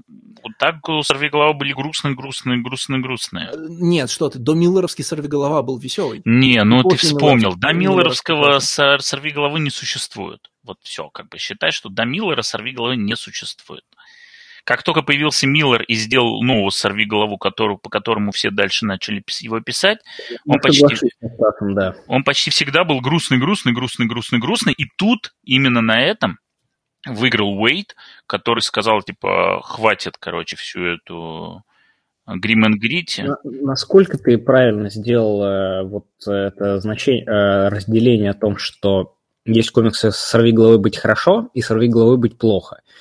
А, знаешь, что здесь самое выделяется из этого комикса для меня? Ну, то есть все остальное, вот эти бары, вот эти э, суровые копы афроамериканцы, э, церковь, э, это все, это все, пожалуйста, да, это прям вот просто Здарский с этим не умеет работать, потому что он э, канадец, и ему не понять вообще, что такое Hell's Kitchen. Ну, как, как нам, собственно, не понять, что такое Hell's Kitchen, потому что мы в, пер, в перпетуите живем в Hell's Kitchen. А, здесь настолько сильно отделяются вот это кусок, где зрение уэйдовское, которое придумал Маркос Мартин и перфекнул э, Паоло Ривьера. Нас... Да, Сдарский на это много играет, да. Настолько оно не к месту, настолько оно прям вот невозможно не попадает в тематику этого комикса. Прям вот каждый кадр, где нам показывают именно вот это вот зрение, которое было у Уэйда, сначала у, у, у, Ривьеры, потом у Мартина, да, но мне кажется, это придумка Мартина. А, я помню, что Мартин... Я не помню, кто первый. По-моему, Ривьера был первый, потом был Мартин. Но Мартин активнее использовал это. Там во а втором вот, арке. А, первую арку, где Daredevil... Э, Свадьбу, Шоткан, Шоткан да. Да, крадет невесту. Это вот там был первый раз появилось вот именно вот такое. А, вот это локационное зрение, его используют теперь все комиксах про Daredevil, потому что это действительно очень крутая находка, но вот с Grim and Gritty Daredevilским стилем битв на крышах, с э, Сиди Андербелли барами, с, э, я не знаю, там, где там еще всякие сцены драк происходят, с бесконечными складами, уэрхаузами, в которых Daredevil сидит привязанным к стулу, это настолько не работает, это настолько не работает в любимой покраске чекчета чечета, вот э, чтобы все залить черной тушью, правда здесь меньше черной туши, чем в том же Панишере Грег Раки. Здесь, а, справедливости но... ради, есть хорошие куски, где Вудард красит как молодой Холлингсворт, и получаются такие яркие, э, экспрессивные, ну, типа, ну, и куски про Кингпина в основном. Да, действительно есть такое, но насколько э, вот вся вот эта вот красная черная тушь, она не складывается с этим э, локационным зрением, которое как будто вот из фотошопа вставлено э, или там из любой другой программы редактора вставлено как будто из комиксов Уэйда. Но возвращаясь к вопросам содержания, мне кажется, что я бы вот еще какое дополнительное разделение ввел, нащупывая так вот в процессе подкаста классификацию, всеобщую теорию всего в комиксах про Сорвиголову. Помимо того, что есть комиксы про то, что Мэтта Мёрдоком быть хорошо или Мэтта Мёрдоком быть плохо, это плохо разделяется на две такие на две категории, потому что не все комиксы «Сорвиголовой быть плохо», а «Грим энд Грити». Есть специфический сорвиголовский грим and грити э, подход, который, пожалуй, что я бы возвел к Бендису, э, который не то чтобы уже прям совсем деконструкционный, а, но который основан на том, что подложкой для супергеройского комикса будут служить какие-то социополитические проблемы, а, которые в комиксе будут выпячиваться и о которых в комиксе будут рассуждать. И это качественно отличается от, от других жестоких комиксов про сорвиголову, где источником жестокости становится просто, а, ну, там... Противостояние. Ну, просто резкое марвел-найтовское отношение злодеев к происходящему, mm-hmm. да, где да, льется кровь, где, люди, где людям все время больно, где в, в людях торчат острые предметы, и а, конвенциональный, в общем-то, жанр комикса про сорвиголову – это комикс про превозмогание, да? Сорвиголова должен быть персонажем, у которого все время сбиты костяшки в кровь. Это понятная конвенция, с ней действительно, кроме Марка Уэйда, ну, никто не прощался, а, но вопрос в том, что, блин, нич- в этой штуке невозможно ничего нового сказать. То есть, может быть, ну, кажется, да, что, что можно. Сказано но... уже Миллером и Бендисом. Да, хуже того, все ключевые позиции в, этом, в, в этой области озвучены телесериалом, и через него не прыгнешь. Не, не потому, что сериал очень хороший, а потому что потенциальная глубина исследования, что э, стереотипного образа католицизма в Америке, что вопросов борьбы с уличной преступностью методом, ну, там, кулаком по роже на, они все, в общем-то, умещаются в один, сери... в один сезон сериала, и даже, ну, как бы, больше про них ничего нельзя сказать, а нужно начинать размусоливать про э, моральное оправдание убийства, как это делает второй сезон, да, и на этом месте все, любой комикс душится сразу. Hell's Kitchen, а, как э, реальное место в Америке, оно не может уже больше существовать в Марвеловской вселенной. Так оно не существует в реальной Америке, потому что больше. Ну, в реальной Америке оно перестало существовать, мне кажется, в середине 90-х. Mm. Или нет? Нет, mm. даже двухтысячных. Нет, в, начале я... нули... в начале нулевых, да. Вот, в начале нулевых, в начале нулевых. Но э, просто в Марвеловской вселенной оно должно было перестать существовать сразу же после Бендиса. А оно еще существовало у Брубейкера, оно точно так же существовало у Энди Дигла, прости господи. Оно точно так же еще существовало. Энди Дигл попытался закончить его, превратив Hell's Kitchen в Shadowland. Ну, то есть сделать Hell's Kitchen э, полумистическим местом силы в Марвеловской вселенной, где, значит, всем правят э, э совсем сумасшедшие сорвиголова. Что, в принципе, прикольно это же отдельная проблема комиксов про сорвиголову и, по-моему, уникальная проблема для комиксов про сорвиголову. Каждый новый автор, который говорит, сейчас это будет мрачный, а, реалистичный комикс с политическими проблемами, должен считаться с тем, что приходит на комикс, в котором были армии ниндзя, главный герой 10 раз терял адвокатскую лицензию и ее возвращал, становился мэром Нью-Йорка, становился генеральным прокурором. Вот, э, извините, на секунду, а это у Соула, откуда он стал мэром, почему все забыли, что он Мэтт, что это, кто-нибудь вообще знает? Наверное, это у Соула. Но... Слушайте, я у Соула читал только один arc, который рисовал э, очень интересный художник, э, и все. Я сейчас даже вспомню, как этот arc назывался и как этого художника зовут. Продолжайте. Но, ты знаешь, Стас, для меня это там как это, нормальный такой experience начала чтения нового run а чего угодно. Тебе говорят... Ну, только что я был тем, тем и тем, но больше не. Ты говоришь, а, ну нормально, нельзя все знать, да, все прочесть невозможно.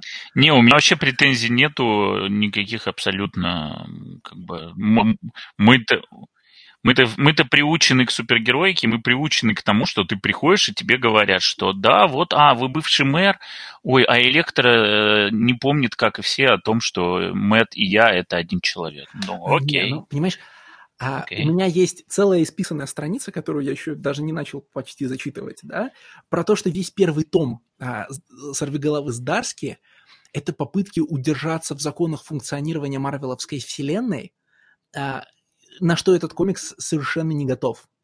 Мы не ну, Имеешь типа... в виду первый trade? Первый том? Да, я имею в виду первый trade, а. да. А, его вообще trade ами довольно удобно мерить, но к этому потом вернусь. А, ну, потому что по пять номеров арки. Да. И... Okay. Он весь такой, знаешь, весь первый trade построен на том, что вот серьезная моральная проблема. Ну, она смехотворная, но об этом отдельно позже, да? А, с которой сейчас нам нужно считаться. Вот большая персонажная драма. А поверх этого персонаж э, надиктовывает про себя. А еще я был тем-то, тем-то, тем-то, командовал армией ниндзя, а я начинаю мысленно продолжать, ага, а еще отбивал нападение на Нью-Йорк ледяных гигантов, там, как бы, даже если все авторы «Сорвиголовы», нынешнее, прошлое и будущее, заключат пакт, что они будут держать комикс в одном каком-то русле и не позволят ему вываливаться в другие супергеройские жанры для того, чтобы э, рассмотрение проблем типа коррупции полиции в Нью-Йорке было ну хоть сколько-нибудь э, интересным для читателя, все равно придут, ли, придут э, line-wide редакторы включать сорвиголову в кроссоверы масштаб, ну, размером с компа, как это, company-wide crossovers, да, как это сказать, ну, кроссоверы всей вселенной, да? Да, понятно. И он все равно там станет, господи, типа, э, мужик, Типа, мужик, как, как твои проблемы могут иметь какое-то значение, если ты держал в руках меч Хеймдаля и видел всю, ну, типа, и видел всю вселенную, да? Ну, как типа, get some perspective. Ну, блин, ну а как, как, как вот э, с этой проблемой невозможно справиться, просто невозможно. А, вот если Marvel вселенная будет функционировать так, как она функционирует, с этим невозможно. К сожалению, Брайан Майкл Бендис – Э, сыграл, в общем-то, плохую шутку со всей Марвел вселенной, когда вот на своем большом ране на Авенджерах он размыл все границы, потому что ведь именно он запихнул в итоге Дарри Девила, которого так умело отдельно писал, абстрагировался от всего, именно он запихнул его в Мстителей и ввел его во, во весь этот эвентовый лор он в итоге размыл абсолютно все границы, когда вот Человек-паук, Росомах, вот эти все вещи, когда они зацикливаются на таком огромном э, масштабе, все, у тебя нет возможности, нет уже street-level, нет никаких Marvel Knights, просто нет. Когда э, Marvel Knights раньше был Черная Пантера, а теперь у Черной Пантеры космическая империя, или что у него там у, у Ваканды сейчас, это не существует больше как не... Вот единственный последний бастион, без шуток, и я надеюсь, что останется, еще как-то держатся мутанты, все-таки можно абстрагироваться, это реально более-менее отдельный уголок. Как-то держатся, они прям себе сейчас совсем отдельный уголок сделали. Не, ну просто их в какой-то момент выбросили в, в эту марвелскую вселенную, и стало все совершенно ужасно, и стало ясно, что они должны функционировать у себя, вот отдельно. А после того, как Человека-пауков, Дарри Девилов туда выбросили, их уже назад никто не возвращает в их гетто, простите. Есть волшебное заклинание, которое решает эти проблемы. Ну вот, заклинанием же сказали, что не Мэтт Мёрдок. Теперь нет, никто нет, об этом нет, не нет, знает. Нет, это волш... Нет, это волшебное заклинание звучит как legacy. И органичным решением проблем street-level э, супергероики всегда являлись legacy персонажи.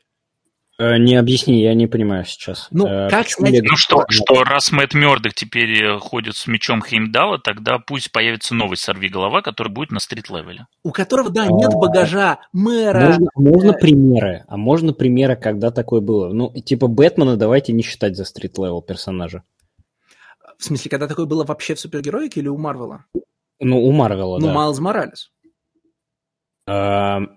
Майлз Моралес разве street-level комикс? Нет, дело не в street-level комиксах. Дело в смотри, на фоне э, победы над ледяными а, гигантами все что угодно street-level. Все, я понял, да. То есть, э, когда проблемы Человека-паука при, превращаются в совсем уже в какие-то глобальные, у нас снова возникает Майлз Моралес, у которого проблематика подростков. Все. Конечно. Вот, да, засчитано. Значит, э, как можно, ну, знаешь, там вот а, супер, супер характерный пример этого, конечно, это уж, как, уж простите, зеленая стрела, да? Как избавиться от бесконечного багажа а, Спасибо, хоть не Аквамен. Не-не-не, ну, у Аквамена наследования не произошло. Смотри, у Зеленой Стрелы в какой-то момент накопился а, суперсложный парадокс. А, с одной стороны, это человек с огром... это персонаж с огромным бэкграундом а, истории а, Лиги Справедливости, да? Значит, mm-hmm. А с другой стороны, раз... это Longbow. Да, а Longbow Hunter ы, заметим, к, значит, к 2000-м, к 90-м даже годам уже вообще-то стали довольно проблематичные, потому что, э, ш, типа, шарм комикса про изнасилование очень быстро прошел, и все поняли, что, как бы, Майк Грел не... Ну, не ну, понимаешь. Longbow — это отдельная мини-серия, а ongoing, который идет после, он прям вот э, эталонный просто street-level.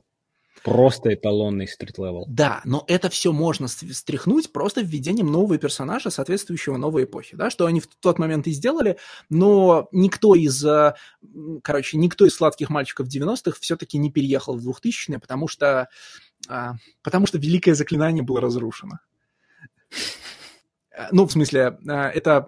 Ладно, надо, я собираюсь про это написать обширно на Патреоне, но будет небольшой тизер. А, у меня все в голове сложилось, когда я осознал, э, ну, как начитался интернетов и осознал, что великое заклинание Final Crisis, ну, типа, Грант Моррисон замышлял Final Crisis как э, магическое заклинание, которое освободит э, вселенную DC от давления редакторов и конкретных авторов и даст ему, как бы, ну, типа, самоуправление и самосознание, да? А, и Джефф Джонс лично, один на один, убедил Гранта Моррисона а, взять, в, типа, вставить вместо Уолли Уэста Барри Аллена в, Final Crisis, да, взять оригинального флеша. И этим разрушил заклинание, потому что все проблемы, с, происходящие в DC-вселенной от Final Crisis до сих пор, они, в общем, все очень классно описываются мыслью «взяли Барри Аллена вместо Уолли Веста». Э, ну, слушай, это действительно хорошее наблюдение, потому что на самом деле оно так и есть. Действительно, Джефф Джонс э, очень хотел всегда вернуть Барри Аллена, и по большому счету, несмотря на то, что он сделал свою популярность на Уолли Уэсте, по большому счету, да, ведь именно... Да, э, классический Флэш, Джонса это Уэст вообще. Э, ведь именно Флэш э, Уолли Уэст, э, он э, позволил э, Джонсу настолько широко развернуться в DC и сожрать вообще все, да, потому что «Зеленый фонарь» уже был после Флэша. Действительно, изначально Моррисон хотел туда Воли Уэста, поэтому там есть Айрис Уэст э, и так далее, да, но Барри Аллена необходимо было возвращать, потому что это второе большое возвращение после Хэлла Джордана. Да, Хэлл Джордан у нас возвращался в период э, около, около Infinite кризисный, да, а, э, соответственно, Барри Дело не в том, что ему неинтересно обсуждать какой-то конкретный комикс типа Ghost 3. Никите, в принципе, не очень близки номинанты Найзера. Это просто... Да, да нет, просто Никите не очень близкий ни один комикс, кроме DC Comics. Просто ни один. Не, ну в смысле, у меня достаточно широкий вкус, давай, давай, не будем. Давай не будем. Я знаю. Infinite Crisis это вообще бесконечный вкус, я согласен. Давайте, давайте, я еще могу Авторити типа обсуждать. Нет, давайте вернемся. Комиксы Уоррена Эллиса могу пообсуждать. Авторити, кстати, тоже DC Comics, так что все нормально, все работает. Так, давайте вернемся к Здарски, потому что у меня вообще-то больше проблем э, чем, ну, с этим комиксом, чем только вопрос того, что он плохо наследует предыдущим. Э, моя центральная проблема... Вот сколько томов, столько проблем. И моя центральная проблема для первого тома. Вот у вас нет ощущения, что этот комикс отговаривает себя читать? Мне кажется, что нет, не отговаривает читать, а мне кажется, что Здарский его пишет, знаешь, через силу. Для Здарски это как будто вот Следующая большая, ну, типа, вот знаешь, с ним провели индивидуальную встречу на работе и сказали, так, тебе вот годик на этой должности поработать, а потом-то мы тебя повысим. Это, это персональный коуч ему посоветовал. Сказал, что Чип, тебе нужно попробовать. Вот типа того, да, да. Вот э, у меня создается впечатление, что это вот... Э, он не то, что буквально отсиживается, но он он не живет то, что, ой, сейчас я напишу лучший комикс про... Слушай, но он же уже Орби. на несмешном пауке отсиживался. Долго он отсиживаться-то будет? Да, так вот в том-то и дело, что он не отсиживается. В том-то и дело, что это такое, вот знаешь, вот типа, так, ну тебе нужно, значит, отработать какое-то время. И только тогда мы тебя сможем повысить. Тебе, значит, нужно э, как, как, как, даже не как на работе, как будто как в армии. Вот знаешь, типа за выслугу лет. Я когда говорю, этот комикс отговаривает себя читать, я вот что имею в виду. А, этот комикс предлагает сделать следующие два а, мысленных шага. Шаг первый а, убийство – это аморальный поступок, разрушающий э, образ героя и, ну, значит, э, уничтожающий смысл существования героического персонажа. Любимые. Зачем писать про это, когда есть э, та сцена с Панишером и Дердевилом в цепях от Гартенниса? У Гартенниса. Я только хотел сказать, но только я не с таким вопросом. Я Вот первый арк, э, я просто быстро вброшу, мне по нему вообще мало чего говорить. Мне воспринимается исключительно как сейчас я проставлю все необходимые флажочки, а, чтобы вы э, вот убедились, что это комикс про Daredevil, который вы любите. Здесь есть опять Мэтт Мёрдок, который находится на самом дне. Здесь есть опять конфликт с Панишером. Здесь есть опять Человек-паук. Здесь есть опять Уилсон Фиск. А, я, в общем, проставил все галочки, у него есть новая подружка. Все, как бы. Со второго арка я могу писать уже что-то свое. А нет, дальше у меня будут другие претензии, но... Вот кого надо канцелить, так это Мэтта Мёрдока, потому что каждая подружка заканчивает очень плохо. Ну, нет, ну Мэтта Мёрдока канцелить надо пар давно. Но... Ну, это классика, это троп абсолютно. Да, конечно. хотя бы тот, ну, вообще, ну, пожалуй, тот факт, что Мэтт Мёрдок плохой бойфренд, это хотя бы канон. В смысле, это все осознают. Не, ну почему, знаешь, вот типа в Твиттере нету, а, никогда не выходите, типа, замуж за Мэтта Мёрдока, закончите очень плохо. Типа, почему Мэтта Мёрдока не канцелят в Твиттере? Потому что людей, которые это будут писать, будет находить и убивать электро, я полагаю. Так вот, а, Помимо, кстати, того, что сцена с пауком, о, с пауком, с Панишером, это а, отсылка к, ну, узнаваемая очень отсылка к известной сцене с э, Панишером и Сорвиголовой. Вообще-то, типа, э, сцена с футболкой Панишера это ведь тоже ссылка. Это же э, сцена из Фрэнка Миллера про «Я не заметил, что у него было на лице». Помните? Значит, э, есть такая великая сцена в «Сорвиголове» Фрэнка Миллера. А после того, как Капитан Америка приходит ему помочь драться с Нюком, а, а все, я понял. а, все, да, да, да, да, как да, отвратительно этот вообще этот флаг что-то для меня значил. А, а Сорвиголова да, говорит, я вообще не заметил, что у него было что-то на лице, да. и уходит. А с, Капитан Америка остается на крыше, смотрит вдаль и думает, вот, блин, типа, все просрали, да, значит, флаг никому не нужен. И сцена, в которой а, ну, нет, слушай, не совсем. Я всегда эту сцену по-другому читал. Это, я, я читал, что Капитан Америка начинает думать точно так же, как Daredevil. А не нет, то, что... нет, подожди, там есть прямой текст, где Капитан Америка думает, вот, черт, как бы, дожили, этот, короче, пацан даже не замечает э, так, блин, американского вот я флага. на даче, поэтому не могу проверить свои три издания Born Again. Ой, классика. Никита осознает, что в комиксе все, оказывается, было по-другому. А здесь происходит ровно та же самая сцена, только в контексте современной полиции, которая рисует на своих машинах, да, череп из Панишера. Когда Мэтту Мёрдоку говорят, мужик, типа, на тебе футболка, э, футболка карателя, а тот говорит, я не заметил. Хотя, вообще-то, Мэтт Мёрдок, который способен пальцами читать типографский текст на газете, вообще-то должен нащупать, э, ну, термопечать ну, на футболке.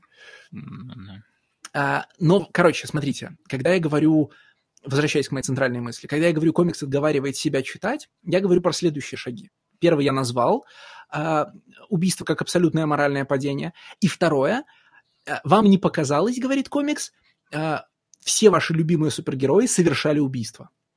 А, в смысле, мы обычно эту штуку переобыгрываем тем, что драма конкретного сюжета не переносится в далекую хронологию, что все потенциальные, вот эти, знаете, смотреть на какую-нибудь сцену, значит, где Бэтмен бьет людей об стены и думать так, ну, этот умер, этот умер по дороге в скорой, да, этот овощ до конца жизни, ну, типа, нелеталь, нелетальная атака ударом головой о бетонную стену, да? Кстати, комикс в э, легендах э, Legends of the Dark Knight, где одним из злодеев является тот чувак, у которого, значит, э, возникла неоперабельная опухоль после того, как Бэтмен засадил ему бетарангом в висок. Сейчас Стас должен сказать, что про это еще есть комикс, про это есть выпуск про Росомаху. Я не помню, у кого, у Ремендера, по-моему. Про Росомаху Ремендер не писал Росомаху. А, ван, ван, по-моему, в этой, в Эксфорсе просто у Ремендера есть группа, злоде... группа злодеев, которые... Так нет, это, так это, это у Арна, Red Right Hand. Да, но это и не только у Арна, это потом и у этого Тейлора в All New Wolverine. Точно такой же троп. Это жертвы Росомахи. Это, это casual, э, господи, collateral damage, э, которые просто случайно пострадали. Комикс «Сорви голова» работает так. К нам должен прийти человек, к нам приходит Человек-паук, говорит, вообще-то я убивал людей, но как-то пере, пре, это преодолел, а теперь послушайте мое, а теперь послушайте мое моральное высказывание. Чего? Как? Почему? Что? Типа, одно из двух, да? Либо вы не считаете этой проблемой, и тогда мы не можем на этом зацикливаться, либо вы считаете это проблемой, и тогда я не буду слушать моральную точку зрения, э, ну, типа моральное суждение Человека-паука или Люка Кейджа, которые живут в реальности, в которой они убивали, но осознают, что это плохо. Вот, типа, Iron Fist можно слушать. Iron Fist происходит как и Росомаха, да, из реальности, где люди убивают людей, и это норма. Iron Fist лучший. Но подожди, тут Здарский четко разграничивает. Вот он же говорит, типа, Spider-Man best of us. То есть вот он его воспринимает, как он никогда не убивал и не убьет, и никогда не будет идти на этот компромисс. А я это делал. В смысле? Я не помню, чтобы он говорил, что... Это он говорил, что... монолога, да? Он говорит, это со всеми из нас происходило. Нет, подожди, это разве про смерть? Он говорит про, типа, наши косяки. Да. Да, uh, it doesn't mean anything to them, thanks the soldier. To them it's just a piece of cloth. Sometimes I feel so weak. Да, ну, я вот. полностью забыл этот э, момент. Я очень давно не перечитывал Born Again. Вернемся к пауку. Нет, паук довольно... Я не могу сейчас найти эту страницу, у меня нет под рукой никакого устройства. Я Но найду. паук отчетливо говорит, э, типа, ты сейчас убиваешься от того, что кто-то погиб в результате драки с тобой, так с нами со всеми это происходило. А, это, кстати, два, ну, типа, у Паука просто в этом... Помимо того, что мне, честно говоря, не нравится, когда в марвелской супергероике говорят, что Паук лучший из нас – потому что... А, стой, там пау паук говорит некоторое другое, что типа ты убил человека, э, но типа... Ну, он говорит, I've been there. Вот да, да, да, да. Ты убил человека, но тебе нужно восстановиться лучше. Нет, э, он не говорит, тебе нужно становиться лучше, он говорит, типа, ты закончился. Все, ну, типа, каждому из нас должен прийти кто-то и сказать, вот все, это, ну, да, да, да. это конец маршрута, да? Но да. давай, давайте пойдем по порядку аргументов, связанных со сценой паука, э, паука, потому что у меня много чувств от этой сцены. Во-первых, самое субъективное из следующих утверждений, первое – а, мне не нравится, когда в марвелских комиксах, впрочем, обоснованно не нравится, про, про паука кто-то говорит, он там, вот он настоящий, он лучший из нас. Драма паука строится как раз на том, что мы знаем, что он герой, и мы понимаем, что его шуточки это, это смешные шутки, а для всех остальных он супер неприятный, раздражающий тип, который ну, короче, почем зря говорит, всяк, типа, говорит всякие несмешные, язвительные вещи и занимается неизвестно чем. А, паук неизвестный герой Нью-Йорка, ну, и как бы в этом для других супергероев, да, и в этом его центральная драма, когда он включается в отношения с другими супергероями. А, как бы, когда Сорвиголова говорит, вот этот парень, он лучший из нас и сильнейший из нас, прекрасно, если ты знаешь, что он лучший из вас, бери пример. Вот, типа, сразу. А, Вернее, ну не сразу, а два рана назад, бери пример. Мне кажется, мне кажется, что вот опять же в тот момент, когда Брайан Майкл Бендис вывел Человека-паука на авансцену в «Мстителях», Человек-паук перестал э, так э, работать с другими супергероями. Он может так работать для Марвел Вселенной, для обычного человека, но для всех супергероев они уже знают, что за парень этот э, человек. Он до сих пор так часто в кроссоверах работает. Я тебе не сошлюсь на конкретную работу, но я прям недавно видел его в каком-то таком большом ивенте, где, супер, где паук ведет себя как паук, а все вокруг говорят, ну, короче, мудак, клоун, что ты делаешь? А, ну, это одно другому не, отриц... ну, не противоречит. Да. То есть они могут знать, что он герой, но при этом он может быть супер назойливым чуваком. Как бы. а, смотри, да, дальше а, Человек-паук говорит, ты убил человека, с нами со всеми это случалось. Он не прям, он не говорит, безусловно, прямо я убил, то я тоже убивал, но импликация натурально такая, особенно после того, как мы уже видели сцену с Люком Кейджем, импликация в том, что всем, всем им случалось ну, неудачно приложить человека головой о стенку. А, из этого я должен схавать э, Человека-паука как моральный аргумент, который говорит, ты убил человека, я убивал людей, мне останавливаться еще не пора, тебе пора. Ну, типа одно из двух, да, или все окружающие меня, в, когда я читаю эту книжку «Супергерои Марвеловского Нью-Йорка. Моральные банкроты», и мне незачем читать эту книжку как геройский нарратив, ну, типа, как бы сказать, одно из двух. Либо это не история про супергероев, но та, а, а история про, знаете, э, ну, э, деконструкцию Грим энд Грити и такой мрачный э, хранителеподобный реализм, да, ну, не реализм, а мрачные хранители подобное взаимодействие с этикой. Да? И в этом случае проблема, от которой все убиваются, не стоит выеденного яйца, потому что в пространстве этики есть много более важных, ну, более сложных вопросов, чем вот эта тривиальщина. Да? Либо а, либо это все еще супергеройский нарратив, в пределах которого драма сорвиголовы имеет значение, но тогда сообщать мне, что все супергерои синхронно моральные банкроты, и единственный из них, э, ну, типа, и делятся примерно на тех, кто уходит в глухое отрицание, как э, Люк Кейдж и Человек-паук, и тех, кто не уходит в отрицание, как э, Фрэнк Кассел, который тоже невозможный моральный урод в этом комиксе, да? Но так это ж Бойс. Тогда мы будем, так тогда мы будем судить этот комикс по масштабам Бойс, где нет никакой моральной проблемы, а есть самодовольная насмешка второкурсника над проблемами старшеклассника. Ладно, этот э, Маршал Ло. Марш... Как это? Да все эти современные деконструкционные комиксы мизинца Маршал Ло не стоят. Маршал Ло, то, ну, типа, тонкая и злая политическая сатира для другой эпохи. И, кстати, ну, Маршал Ло, типа, не претендовал на то, что из-за его морального, из моральной проблемы героя, который убивает, есть выход. Маршал Ло, как и судья Дред, э, говорит о том, что, ну, типа, все к худшему в этом худшем из миров, да? Типа, выхода нет. Либо ты, ну, в смысле, либо ты проигрываешь, либо ты выигрываешь, и этому не рад. На это, как мы понимаем, сорвиголова пойти не может.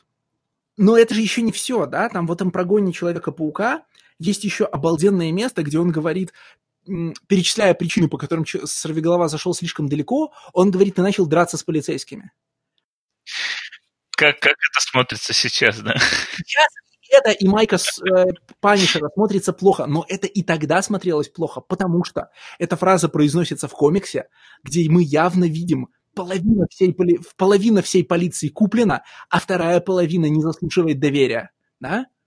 Каждый раз, когда супергерои в этом комиксе апеллируют к взаимодействию с законом, они говорят о законе как о э, непогрешимом Как о непогрешимой да. машине, да? Типа она может делать людям плохо, но не потому, что она злая, а потому, что она машина, да? Она, ну, в традиционном yeah. значении слова нелицеприятно. Ей все равно, кто перед ней. Ей неважно, какой, с какой мотивацией ты совершал преступление, вор должен сидеть в тюрьме. Но это ведь не та машина. Это насквозь коррумпированное и мерзкое место, где как бы, ну... Э, Давайте сразу для товарища майора мы скажем, что это, это, это мерзкое и коррумпированное место в Марвеловской вселенной. Нет, да это адская кухня, в смысле, даже сейчас пусть даже, это... Даже в адской кухне. Адская кухня. Как бы. Никаких вопросов. Ну и как бы понимаете, да, что после этого апелляция Человека-паука ну, начинает звучать очень странно. Э, типа, получается, что база комикса, которая изображает адскую кухню как место, которое вынуждено производить вигилантов, потому что другого закона, ну, не существует, да, э, плохое место, фронтир – если ты не, ну... Я думаю, что это связано с тем, что когда писатели такого уровня, как Чипс Дарски, пишут про взаимоотношения вигилантизма и силовых структур, они все все равно оказываются на э, стороне бутликера, да, на стороне лизателя сапог, и получается вот такое. Э, это тот же самый, тот же самый момент был у Аарона в Паншере когда он э, убивает полицейского, который коррумпированный, да, там с, с, перед этим попытав его, да, и на него все полностью вся полиция нападает. Нет, ну это же как раз это как раз понятно. В смысле, конечно, конечно нападает, и, конечно, э, в той же ситуации нам же прекрасно видно, что, во-первых, что антигеройство Панишера – это его моральная деградация. Ну, Типа, что Паншер просто может быстро или медленно, ну, идти по одной и той же кривой дорожке. И во-вторых, что не вся полиция Нью-Йорка коррумпирована, в ней есть хорошие копы. Аарон делает этот поинт раз за разом, да? What if one cop good? Это, ну, может быть сомнительной аргументацией для применения ее к жизни и сомнительной политической риторикой, а, когда мы рассматриваем супергеройский комикс применительно к реальности, но это не противоречивое утверждение внутри самого комикса. Ну окей, да, внутри, внутри Марвеловской вселенной, да, это не противоречиво. И стоит что... нам перейти ко второму тому, мы начинаем видеть, насколько оно противоречивое, потому что во втором томе Здарский уходит от моральных проблем к политическим разговорам, и эти политические разговоры становятся, ну, совсем невыносимы. Потому что вот этот вот разговор Мэтта Мёрдока и Мамаши Либрис, он же, ну, блин, ну, на, как бы на Reddit такие разговоры минусуют, я подозреваю. Я теперь понял, я, Леша, я все понял. Вот, э, я просто... Сорви голова это 20 выпусков.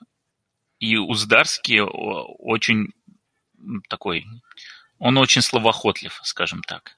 Вот, много текста. Я в какой-то момент пришел в чат и, понимая, что я могу не успеть, я спросил, сколько вот вы, как те, кто прочли, как считаете, сколько нужно прочесть «Сорви головы», чтобы, типа, все понимать про этот комикс? Ну, или достаточно понимать? И Леша мне тогда сказал, надо читать все, все 20 номеров. Конечно, мы гибнем. И, и, и, и я теперь понимаю, потому что он говорит, что Леша просто, чтобы не было обидно, что он страдал один, он хотел, чтобы страдали все. Так, Я-то этот комикс вообще два раза читал, как обычно это бывает для подкаста. Так дружнее будет просто. Не, дорогие слушатели, открою вам секрет. Можно делать подкасты просто по обложке комиксов. И, и, и не пропадете. Не пропадете. Все будет получаться еще лучше, чем у нас, я уверен. А, я к чему веду? В каждом томе головы есть одна центральная, ну, в, каждом, в каждой ТПБшке Рана Сдарски есть одна центральная сцена, где два персонажа много говорят друг другу о, моральном, о моральных э, месседжах этого выпуска, ну, этого тома, да? И каждый из этих разговоров абсолютно этически банкротен. Не в смысле «я с ним не согласен», а в смысле он разваливается внутри себя. В первом томе это Человек-паук, во втором томе это разговор в доме Либрисов, и в третьем томе это разговор с полицейским про ответственность, да, разговор в ночной кофейне. А второй том разваливается, а, ну, типа, разговор второго тома разваливается в момент, когда, когда Сорвиголова говорит, нельзя изобретать собственные правила, нужно, типа, соблюдать закон. А, как если бы закон был, ну, вне человеческой категории, да, как если бы он...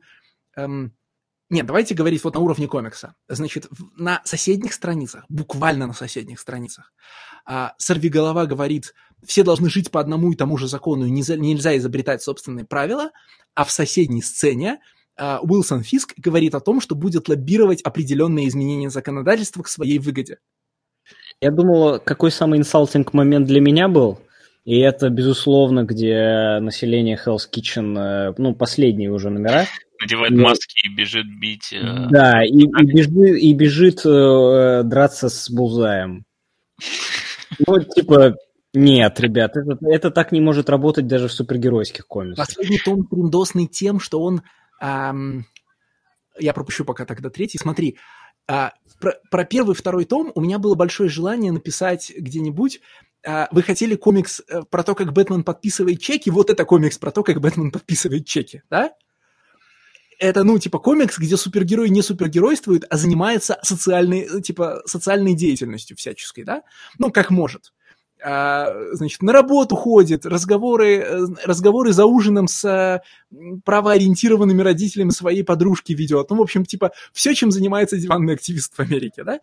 А, но в четвертом томе... Да, мне кажется, Брюс Уэйн, э, если бы этим занимался, он был бы чем-то похожим вот на этих, на Кохов, э, которые Смотри, Дика Чейни спонсировали. Традиционный контраргумент фразе э, «Почему Бэтмен не подписывает чеки?» звучит так.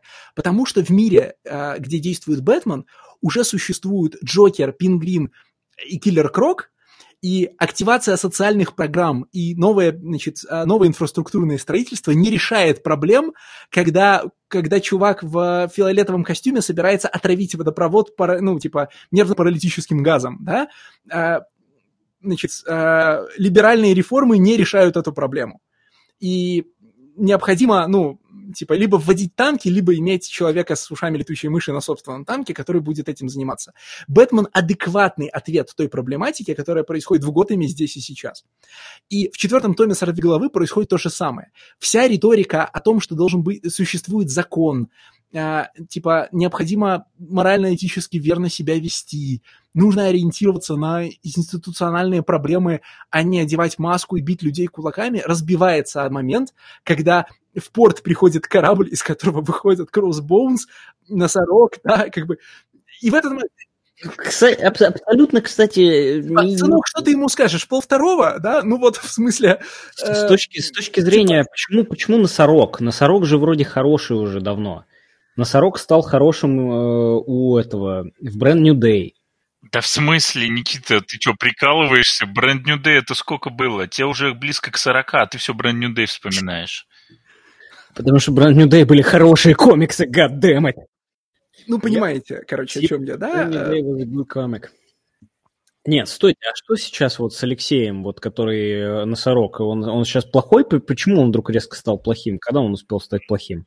Да who gives a fuck просто, я не могу понять. Реально, только фанаты Райна знают, когда он стал плохим. Я вообще забыл, что он когда-либо был хорошим. Вы чё? Он был хорошим. Э, слушай, там был охренительный э, с ними комиксы, которые рисовал Маркос Мартин, где... Да. Э, Гонтлет. Носорога. Гонтлет, да. И это был прям вообще топ. И там еще был Фиамура, который ввел нового носорога, который типа... Фон, фон Фимара. Ну, так, come on, давай, Осмос. Хорошо, ладно, Фиумара.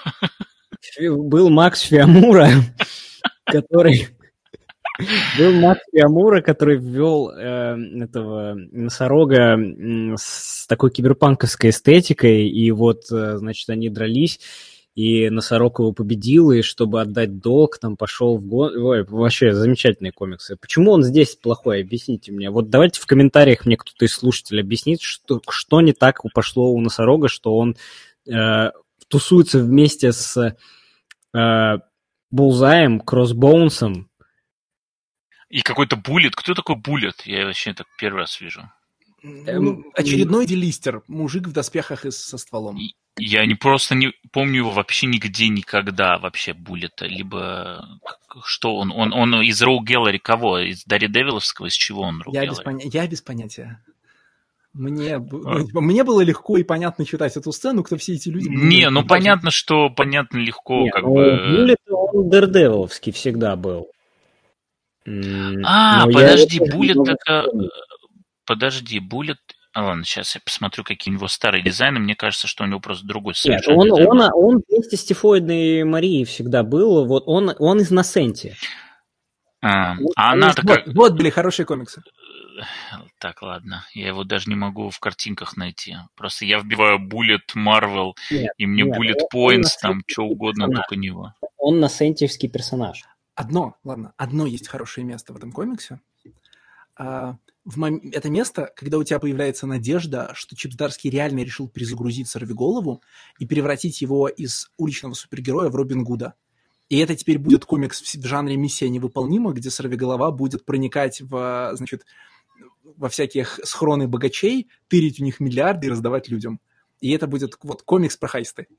И ты прям как несколько номеров на это надеешься, и нет. Так это же не так, это же даже эта сцена не так работает, потому что его подбивает на это электро, который это делает для своей наживы, а он, в общем-то, это делает для того, чтобы обратить на себя внимание этой самой богатейшей семьи на планете. Nah, he wants some puss. Чего? He wants some puss. He wants some that Greek puss. Бля, а, вы, а вы видели же э, трейлер э, Snyder Cut а? Да, господи. Ты Дарксейдос? Там в православном храме Галь Гадот находит икону с Дарксайдом. Да, это было прекрасно. Слушайте, ну, э, я честно хотел сказать, что у меня есть, при том, что мне комикс совершенно не понравился, и я Леше благодарен, что он меня уломал прочитать все 20 выпусков, безусловно. Но есть несколько мест, которые были хорошей находкой. Я не уверен, что это находка с Дарски, потому что я не читал все комиксы про Сорви голову, поэтому, и, может быть, даже те, которые читал, может, это было там, но я уже не помню. Но мне понравилось Сразу несколько. Ты буль ты не помнишь. Сразу понятно, что ты ничего не читал. Ну, да, факт. Так вот, э, мне понравилась первая тема, что когда вот пошла риторика про violence, что с такими навыками ты был бы отличным доктором, а, это был хороший панч. А, мне понравилась э, находка с I no longer have a natural front, когда он говорит, что у него 360 зрения, и поэтому его вообще не волнует, да, что кто-то да. со спины к нему заходит. Очень круто было придумано. И э, жалко, что это было слито на абсолютно дерьмовую сцену, но сама задумка очень клевая. Вот. Очень классная была сцена с по-моему, когда он отказался от костюма, а, и типа 9-11 I want to report an assault, когда он сидит и слышит, э, как повсюду нападают, и он говорит, что кажется, это между этой улицей и этой. Вот, Классно. кстати, ну вот Визуально есть кусок, где он, все, где он слышит целый район, это уже пошел суперменский комикс же совершенно. Вот да, это это, линия это о том, насколько круто у него работает радарное зрение, а, ну, типа радарное восприятие, и что он слышит на много кварталов вокруг, это не сорвиголовская какая-то тема, это вот Супермен на крыше. А, при том, что сцена про, про 9.1.1 крутая, а, ну, типа, есть некие, как бы сказать, в изображении любой суперспособности, особенно если это супервосприятие, есть проблема, что чем выше ты задираешь ее планку, тем больше вопросов ко всему происходящему появляется. А, ну, типа, такой уровень восприятия, который здесь изображается, требует сразу другого критического рассмотрения многих других сцен, где, ну, где, понятно, в рамках традиции любого супергеройского комикса мощность силы поднимается и падает в зависимости от требований сюжета. Ну да, классика. Но он вначале же это задает, когда он Фрэнка быстро уделывает и говорит, что типа ты просто э, любитель на моем уровне, что с моими способностями я мог бы такое творить, что тебе даже и не снилось. Это такое сразу, окей. Прямо нет, нет. Сколько поднимает существо, а сколько поднимает Халк. Это, это, вот это вот, что я... Я больше всего не люблю, типа, вот э, Супермен бьет, бьет, бьет врага, а потом говорит, да я просто, типа, сдерживался все это время. Кому? Ну, типа, ну, бля, ну, ну, хор... ну что это такое? Ну, что такое-то? Вот, э, что еще хорошее? Конечно, обложки э, Джулиана Татина Тедеско просто офигенные. Я их, ну, мне очень нравится этот художник, и мне очень нравятся его обложки всегда. И, в общем, но тут я обратил внимание, э, что пару обложек нарисовал не он, это не сразу бросается в глаза, но э, где-то со второй ты на это обращаешь внимание. Но возвращаешься к первой и понимаешь, что это как тогда, помните, когда мы обсуждали э, Spider-Man Life Story, и для меня было удивлением, что обложки рисовал Чип Здарский, а не Маркос Мартин. Э, я тогда обратил внимание, что он очень хорошо его имитировал в плане э, композиции в плане техники, а в плане композиции. Вот в данном случае две обложки э, Тедеско не рисует, но ты не очень на это обращаешь внимание, потому что Здарский очень неплохо имитирует и его. Это что-то типа там в седьмой или восьмой, или шестой, или седьмой, какие-то такие номера. Они потом в сравнении, конечно, уступают, но не выбиваются вот настолько сильно, чтобы ты такой, ох, ох, что это происходит. А, и последнее, а, но это уже мой личный фетиш, но рамитовский костюм из Man Without Fear с черной банданой – это просто мой by far любимейший костюм Дарри Девила. А, и во многом тоже благодаря этому мне нравится первый сезон Netflixовский, потому что он весь бегает в этом костюме. А здесь вот. очень много вообще Netflix, Стас, ну, в смысле... Да, да, конечно, здесь и электровский дизайн, когда они врываются, это просто Netflixовский электровский дизайн. И, а здесь, ну, конечно, Уэсли, Уэсли есть. Да, да Уэсли, Мне понятно. даже кажется, что здесь каденция речи сорвиголовы очень похожа на, ну, на то, как она написана в сериале. Ну, то есть вот когда я читаю реплики... Вот такие тонкие материи я уже в них не умею. Когда я читаю реплики сорвиголовы в э, комиксе, у меня автоматически начинает звучать в голове, значит, вот этот м- тембр Чарли Кокса, при том, что я сериал, понятно, смотрел еще когда тогда. Ну, то есть это не что-то, что у меня сейчас могло случайно всплыть в голове. Видимо, ну, по крайней мере, в рамках моих ощущений, манера говорить сорвиголовы очень похожа на сериальную. Look, look at this smart ass with his fancy words.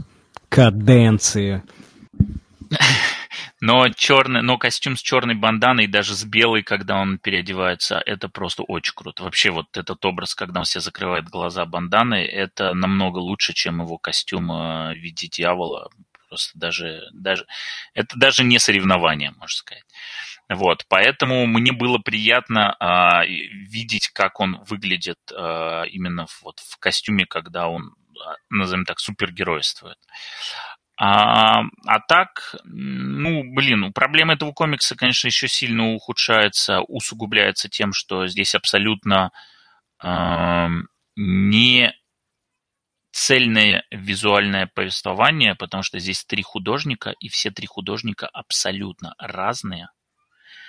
Вот. Но а... я здесь соглашусь, да, как бы я не любил э, Чичета Чикчата, все-таки, наверное, лучше бы, чтобы был он, как, опять же, в том же Панишере Раке, где, по-моему, только Чикчета был. И как, и как у Дигла. У Дигла же тоже Чик, Чикчета рисовал. Нет. Да? Да, ну, возможно. Да. Я ну, Ран Дигла ну, вообще да. не помню. Это Дигл это Чикчета, потом Shadowland это Билетан, и типа вот Rebirth Return, а где он тоже уезжает э, в, во времена своей молодости, типа в Американу. Там рисует, я вообще не помню кто. Господи, как ты это вообще помнишь? Я в шоке. Так я вот. А... Daredevil просто. Я даже, даже на Сенте читал. Так. Нет, ну в смысле даже на Сенте. На Сенте считается одним из лучших ранов, а Энди Дигл это просто проклятое абсолютно место. А, ну да нет на самом деле. Shadow, Shadowland просто чудовищная параша. Ран Дигла и вот этот, они, в принципе, на одном уровне, только у Дигла он больше как бы в Марвеловскую вселенную уходит, а у Чипа Здарски он больше уходит а в, в Real Talk, в Real Politik и все прочее. Ну, вот как Леша сказал. Но, слушай, уровень Talk здесь такой же фэнтезийный, как Shadowland. Конечно, такой же фэнтезийный, как и Shadowland в, у Энди Дигла. Только Энди Дигл, он не притворяется и не говорит, так, сейчас мы будем про серьезные общественные проблемы, значит, тут разговаривать в Daredevil. А он сразу говорит, так, вот вам, значит, ниндзя, вот вам, значит, терк и все прочее, да? А здесь нет, давайте обсуждать, чтобы Спайдермен рассказывал э, что значит убивать плохо, да, хотя мы все тоже убиваем, но это такое. Вот. Главная проблема этого комикса для меня, что чем больше я читаю вот такие комиксы подкасту, тем больше ты они... не хочешь читать комиксов вообще, да? Нет, тем больше они заставляют меня уже наконец обсудить Infinite Crisis спешили. Так, вот. а... Тем больше так вот. тянется к Infinite Crisis. Вернемся к визуальному, визуальному моменту. На первой странице, короче, сержант Рок который э, сделан не вот как тот сержант Рок. Э, это мистер Ти же. Как у Куберта, да, вот такой типа правильный такой, значит, батяня комбат, который, значит, за своих, который, значит, против нациков. Такой вот прям вот мужик, за которым прям и в огонь, и всюду вообще. Короче, на первой же странице Dark Knights Metal просто продает все свои номера на будущее, потому что на первой же странице появляется сержант Рок, который вырисован не обычным сержантом Роком, да, вот как я объяснял только что, а он вырисован стереотипным хуха-марином, который даже говорит хуха, у него огромные бицепсы, он курит три сигареты сразу и поднимает огромный пулемет из видеоигры Doom и идет мочить злых Бэтменов. Э, просто потрясающе. Окей звучит максимально проклято. Так вот, э, три художника. Я, в принципе, к Кикета отношусь спокойно. У меня не вызывает прям такого, о, господи, это слишком метросексуальный рисунок для Дарри Девила. Ну, как бы да, но я вообще за любую новую визуальную стилистику для привычного персонажа. Если мы привыкли, что в Дарри Девиле все время рисуют Малеевы, Ларки э, и прочие мрачные художники, то я только за, если приходит Ривера или приходит э, нейтральный и не настолько яркий художник. Гарри Девил должен быть метросексуальный. Он должен быть очень, значит, смазливый персонаж. Вы что, чуваки? Он по, по визуальной привлекательности для противоположного пола, он должен быть на втором месте после, ну, не знаю, этого, а, после лангшота. Сам Дарри Девил, да, но не все вокруг. Потому что вот как только начинает рисовать Лалит Кумар Шарма, я так понимаю, что он индус. А, вот. А, он, конечно, я его первый раз здесь вижу, но он очень мне напоминает Ларри Стротмана. Это такой художник в Марвеле был в 90-х, он даже в последнее время тоже что-то порисовывал. Вот. У него очень схожие искаженная мимика, очень схожая анатомия ног, такие же ноги колесом зачастую. Но чем он хорош? Тем, что у него вот эта подружка, я уже забыл, как ее зовут, вот, она, у нее очень нетипичная форма, и этим она интересна. Ну, то есть она не выглядит как э, модель э, классическая, там, 90-60-90, у нее полная фигура, э, и это в этом плане это свежий образ. Но как только появляется кикета, у нее происходит фантастический метаморфоз в фигуре Фантастически. Да, она, она между номерами набирает и скидывает 10 килограммов. Это прямо Это супер просто заметно. Да. невозможно, абсолютно. Вот, поэтому вот в этом, конечно, Кикета э, здесь э, просто вот, ну, блин, ну отступи ты хотя бы, вот уже... Не, ну, слушай, ну, Кикет может э, рисовать только Мэри Джейн. Он, все, все женщины, которые у него получаются, это Мэри Джейн.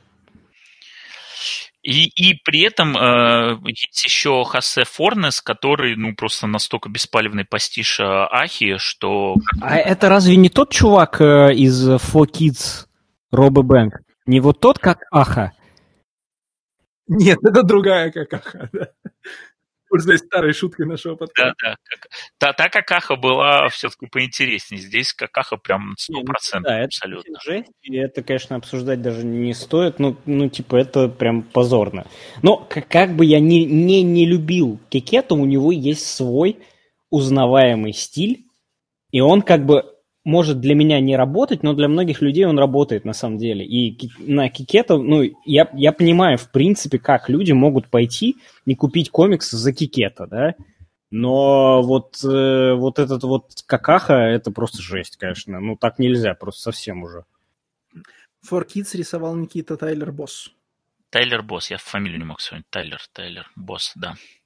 Не, у Тайлер Босса, безусловно, э, свои грехи, о которых мы сто раз уже я лично проговаривал, но у него все-таки он явный пассиж, но со своим ответвлением, да, это как он пошел в своем направлении. Здесь просто, просто стыдоба, абсолютно. При том, что рисунок-то крутой, ну, потому что Аха крутой, как бы, но, но это так нельзя просто.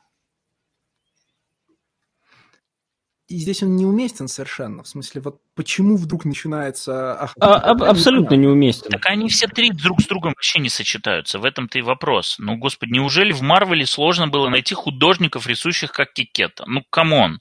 Вот уж супер уникальный стиль, вот уж неповторимый. Как, как- как это работает вообще? По какому принципу они подбирают э, этих художников? Ну,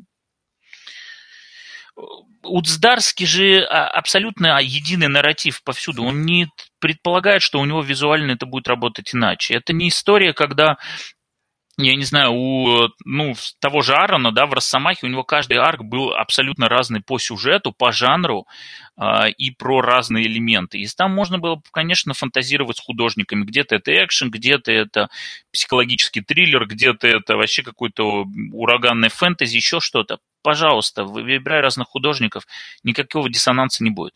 Здесь у нас идет единая линия с одним стилем повествования про одно и то же и три разных художника которые друг с другом вообще не сочетаются. Так они, блин, даже дизайн персонажа не могут между собой согласовать и выдержать. Ну, очень плохо. Переходим от комикса, которому, Все, ты весь который свой... тебе не нравится, комик. Не, ну я хочу пропустить кусок про разговор Коула и Сорвиголову, потому что, ну, блин, как бы... а, упражнение на, типа, домашнее задание, да, если вы не видите, ну, как бы, если вам интересно, в чем там проблема, просто найдите этот разговор и перечитайте его еще раз и посмотрите не на эмоциональную подложку аргументов, а на что конкретно используется в качестве аргументации позиции. А, Как бы, если, ну, если этот разговор для вас не развалился сам по себе, ну, напишите мне комментарий в Патреоне, я, значит, вот ту страничку блокнота, на которой я его разбирал и которую сейчас зачитывать не стал, я перепишу в статью для Патреона, значит, кстати, приходите к нам и подписывайтесь, и все. Или, я не знаю, в комментариях на сайте зарубимся, если как-то что-то активно произойдет.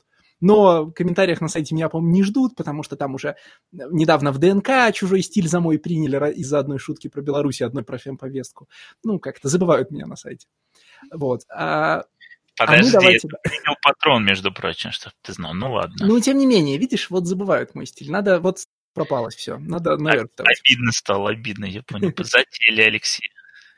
Ты видел, этот, ты, ты видел эту шутку про картошку? Она нормальная, но подумать, что я могу ее написать, это... Ну... Так подожди, шутки про картошку самое интересное были на сайте еще до, задолго до появления Алексея В Замского. смысле, конечно, потому что Саша Стерпазук всегда производил. Конечно, конечно. Это классика.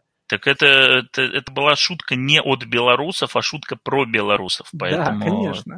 Да, я хотел сказать, что мы от, от комикса, который Стасу понравился не везде, переходим к комиксу, про который Стас специально написал мне, что он очень плохой.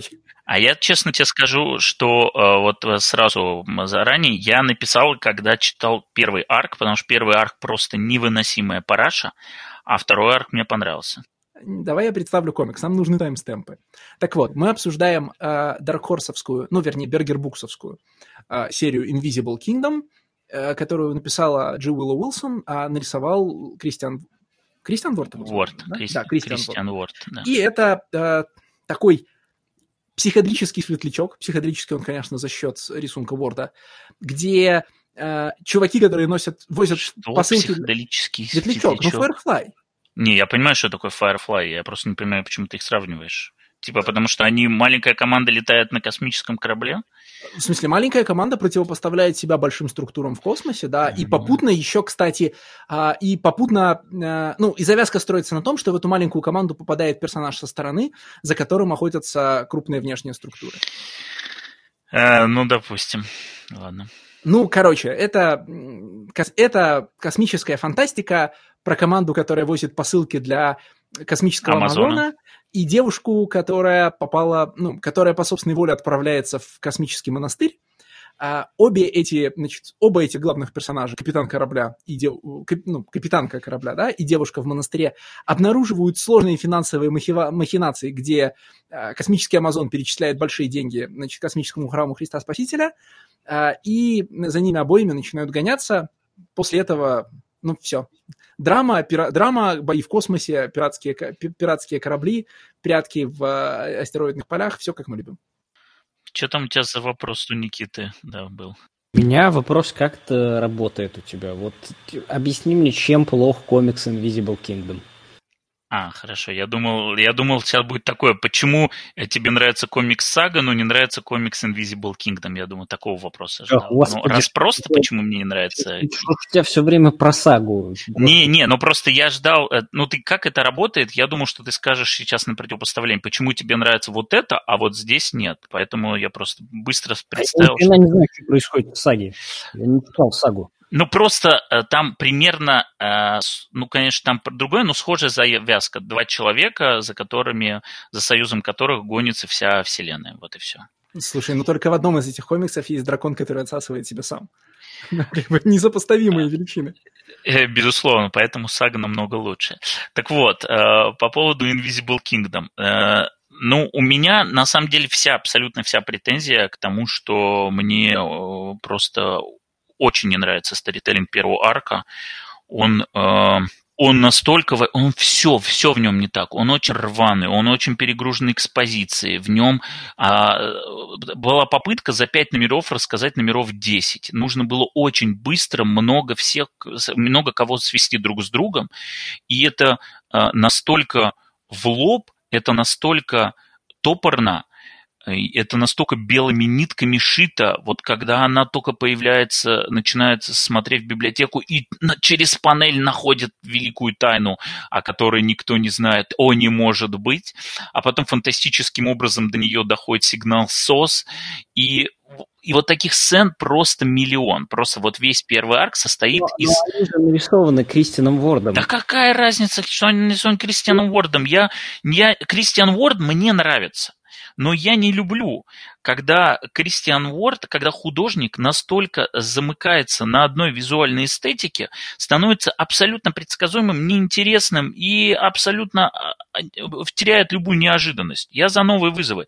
Кристиан Уорд, я вспоминаю, мы э, смотрели комиксы, э, читали комиксы Black Bolt, Ultimates, мы читали его комикс Тор, у него еще есть авторский комикс Odyssey. Что их, черт возьми, связывает? А еще Invisible Kingdom. Они все просранный космос, все и практически везде... Из всего, что ты перечислил, Odyssey наиболее близок же к Invisible Kingdom, при том, что Odyssey... Так, ну, конечно, Odyssey это совсем про космос, потому что, э, ну, и это авторский комикс, и Не там меньше такой супергерой. Во-первых, безусловно, Кристиан Ворд – это человек, которого берут, чтобы он порисовал вот этот Digital космос из, э, ну, значит, из ошметков э, бел... из из белых абстрактов, которые обозначают звезды, да, но при этом Кристиан Ворд в большой двойке и за ее пределами это человек с зажатой рукой и расслабленной рукой. Odyssey и Invisible Kingdom а, имеют Мне, уровень... мне не кажется, что в Ultimates у него зажатая рука.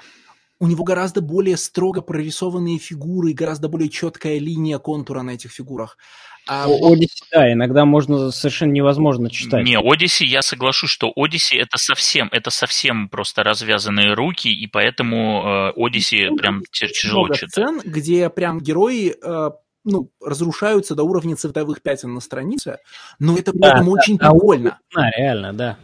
Не знаю. Мне кажется, Odyssey это комикс, у которого просто нет редактора, и все. Вот. Odyssey это комикс, у которого ничего нет. В смысле, там все очень плохо. Ну, да, но у него нет, нет редактора, которого, который не может ни Фрэкшена угомонить, и Кристиана Уорда немного приземлить. Поэтому Odyssey действительно это Кристиан Уорд Unleashed, Invisible Kingdom в этом плане совсем другой Кристиан Уорд. Это скорее марвеловский Кристиан Уорд. Поэтому э, я считаю, что Invisible Kingdom ближе к Ultimates, чем к Odyssey, и даже ближе, чем к Тору, который вот мы и обсуждали пару номеров назад или в прошлом выпуске. Э, но, э, блин, ну, вот Кристиан Ворд, да, когда доходит э, сцена сражения с дредноутом амазоновским, что там вообще происходит? Что это просто вот это две страницы, на которых они каким-то фантастическим образом от этого дредноута улетают, там вообще ни хрена непонятно, что происходит. И не потому, что у него такой визуальный стиль, а потому что у него старителлинг просто чудовищный там. То есть вот я, я не понял. Damn, son, you mad. Не, мне нравится, еще раз, мне нравится Кристиан Уорд. И если мне скажут прочитать комикс Кристиан Уорда или Кикета, я даже смотреть не буду в сторону второго, come on. Как бы Кристиан Уорда есть свой узнаваемый стиль, э, я всегда за это, безусловно. Но, опять же, мне интересно, чтобы были новые вызовы. Это как... Э, это как почему Outer Darkness лучше, чем Farmhand. Потому что Farmhand это старый вызов, а Outer Darkness это новый вызов. А, и просто сценарист решил его бросить, а художник нет. Вот Кристиан Уорд – это фармхенд, короче. Меня в этом комиксе абсолютно купил дизайн вот этих красных шляп, грибовидных. Дизайн красных шляп – это стащенный дизайн у Тонча Зондича и красные эти, как они называются, протарианцы или кто-нибудь там из «Звездных ну, войн». Кстати, возможно. Не, ну если это было сделано для «Звездных войн», значит, это было иннов... инновации где-то еще. Дисней не идет на риски. Значит, это где-то еще взяли пораньше. Но я хотел сказать другое. Мне кажется, что вызов, который здесь э, бросает себе Кристиан Ворд, это м, буквально то, что вызывает у тебя проблемы. Это отказ от фигуративного стрителлинга в пользу эмоционального. У него реально космические бои разваливаются на спидлайны, вспышки, и э, хаотические, значит, вот фотошопные пятна, но понятно, что ты должен в них чувствовать. Ты не можешь объяснить, что происходит на странице, не можешь пересказать страницу, но переживание, которое тебе транслируется страницей целиком, такое вспышечное, очень отчетливое. Да? Э, вот эти ощущения побед, поражений, хаоса, находок, они все у него очень э, напрямую почти передаются. Да? Он от линии цвета уходит практически к такой графической музыке. Я не знаю, что случилось, но я точно знаю, что я по этому поводу чувствую. Ничего. Ну ладно, допустим. That's what I feel. Nothing.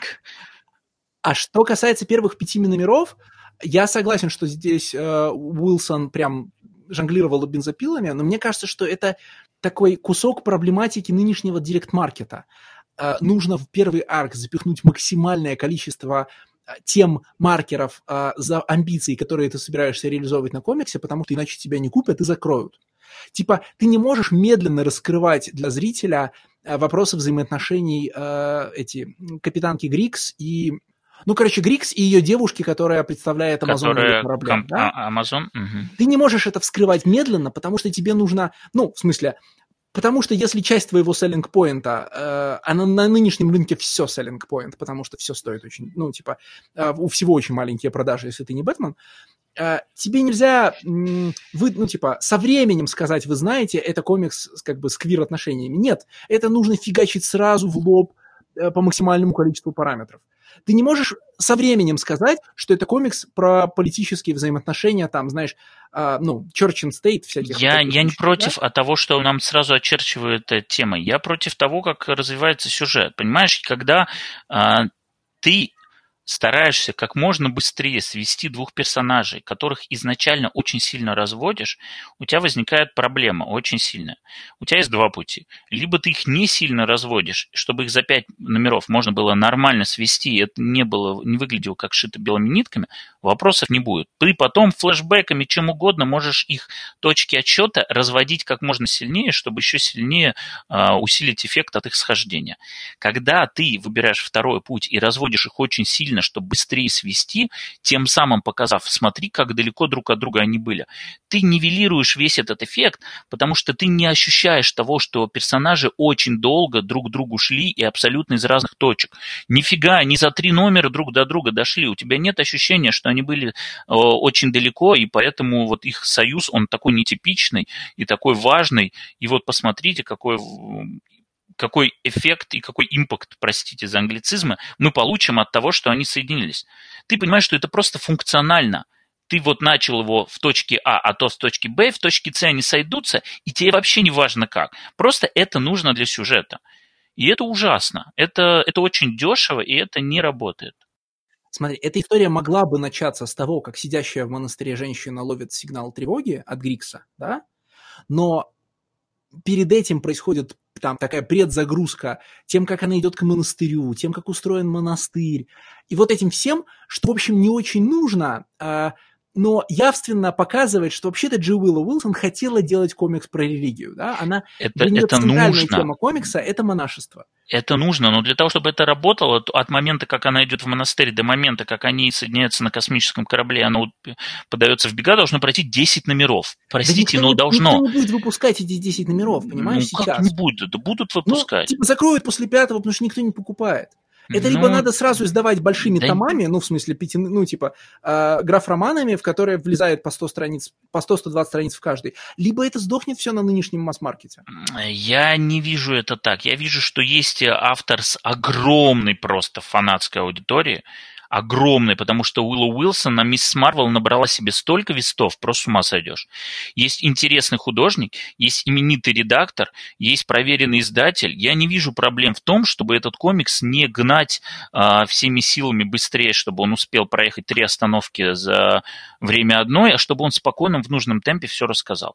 Другой вопрос, что если она очень хотела уложить все в 15 номеров, а мы в конце второго а, трейда узнаем, что она хочет уложить все в 15 номеров, тогда, да, ну тогда, ну блин, ну это очень хаотично, очень у него, у нее второй арк очень размеренный, второй арк отличный. Вот у меня вопросов нету. Я уверен, что Айзнера дают за второй арк, у которого э, появляется нюансированность, у которого появляется нужный темп, у которого нету вот этого дергания из стороны в сторону. Он про одно про один момент, про развитие и, э, отношений между персонажами, и он по темпу отлично работает. Ты видишь, что проблема не в сценаристке, она умеет писать. Проблема в том, что она в первый арк запихнула сразу два. И из-за этого столько вырезано. Вот дайте мне, пожалуйста, Снайдер Кат первого арка. Я очень прошу. Релиз The Wilson Cut. Да, релиз The Wilson Cut, пожалуйста. Вот на 10 номеров, пожалуйста, на 4,5 часа с греческим Дарксайдом когда я тебе писал об этом, я читал первый арк, он меня просто выбесил, серьезно. А, и настолько, что я даже второй не хотел открывать. Но потом я подумал, ну блин, ну пять номеров, окей, окей. И второй арк вообще абсолютно другой комикс. И по уровню, по всему, по впечатлениям. И теперь, конечно, обидно, что первый арк э, вот, вот такой, и как бы, ну, этот комикс мог быть лучше, намного лучше. Я, я сказал, что мне у первого арка не хватает Снайдер Ката. Вот мне режиссерской версии на 4,5 часа нет, первого арка, мне, пожалуйста. Мне все очень понравилось, в основном, естественно, из-за э, Кристиана Ворда, который здесь абсолютно точно на своем месте, в отличие от Тора. И да, я спокойно отношусь к тому, что человек делает то, что ему нравится, а именно космос – и Леша очень правильно сказал про э, эмоциональное понимание рисунка Кристиана Ворда. Да? Мне на, не нравится, когда Кристиан Ворд рисует разговаривающих людей, и эти страницы меня абсолютно вообще никак на меня не влияют и ничего мне от них не, не приходит, да, но вот как раз когда черные дредноуты размываются красными пятнами и превращаются в сине-желтые пятна, которые подразумевают под собой пламя, которого не может быть в космосе. Вот это мне прям все очень нравится, это очень круто и очень прикольно, когда у них э, все вот эти коробки лукс, э, соответственно, летят не пойми куда, и они в космосе летят. Вообще прекрасно, когда в негативной зоне стоит э, совершенно какой-то не, непонятный продолговатый шлем. Вот это просто прекрасно, да? А когда а как они... же, слушай, что значит говорящая голова? А как же этот классный парень, который их первым атаковал э, от лица Люкса?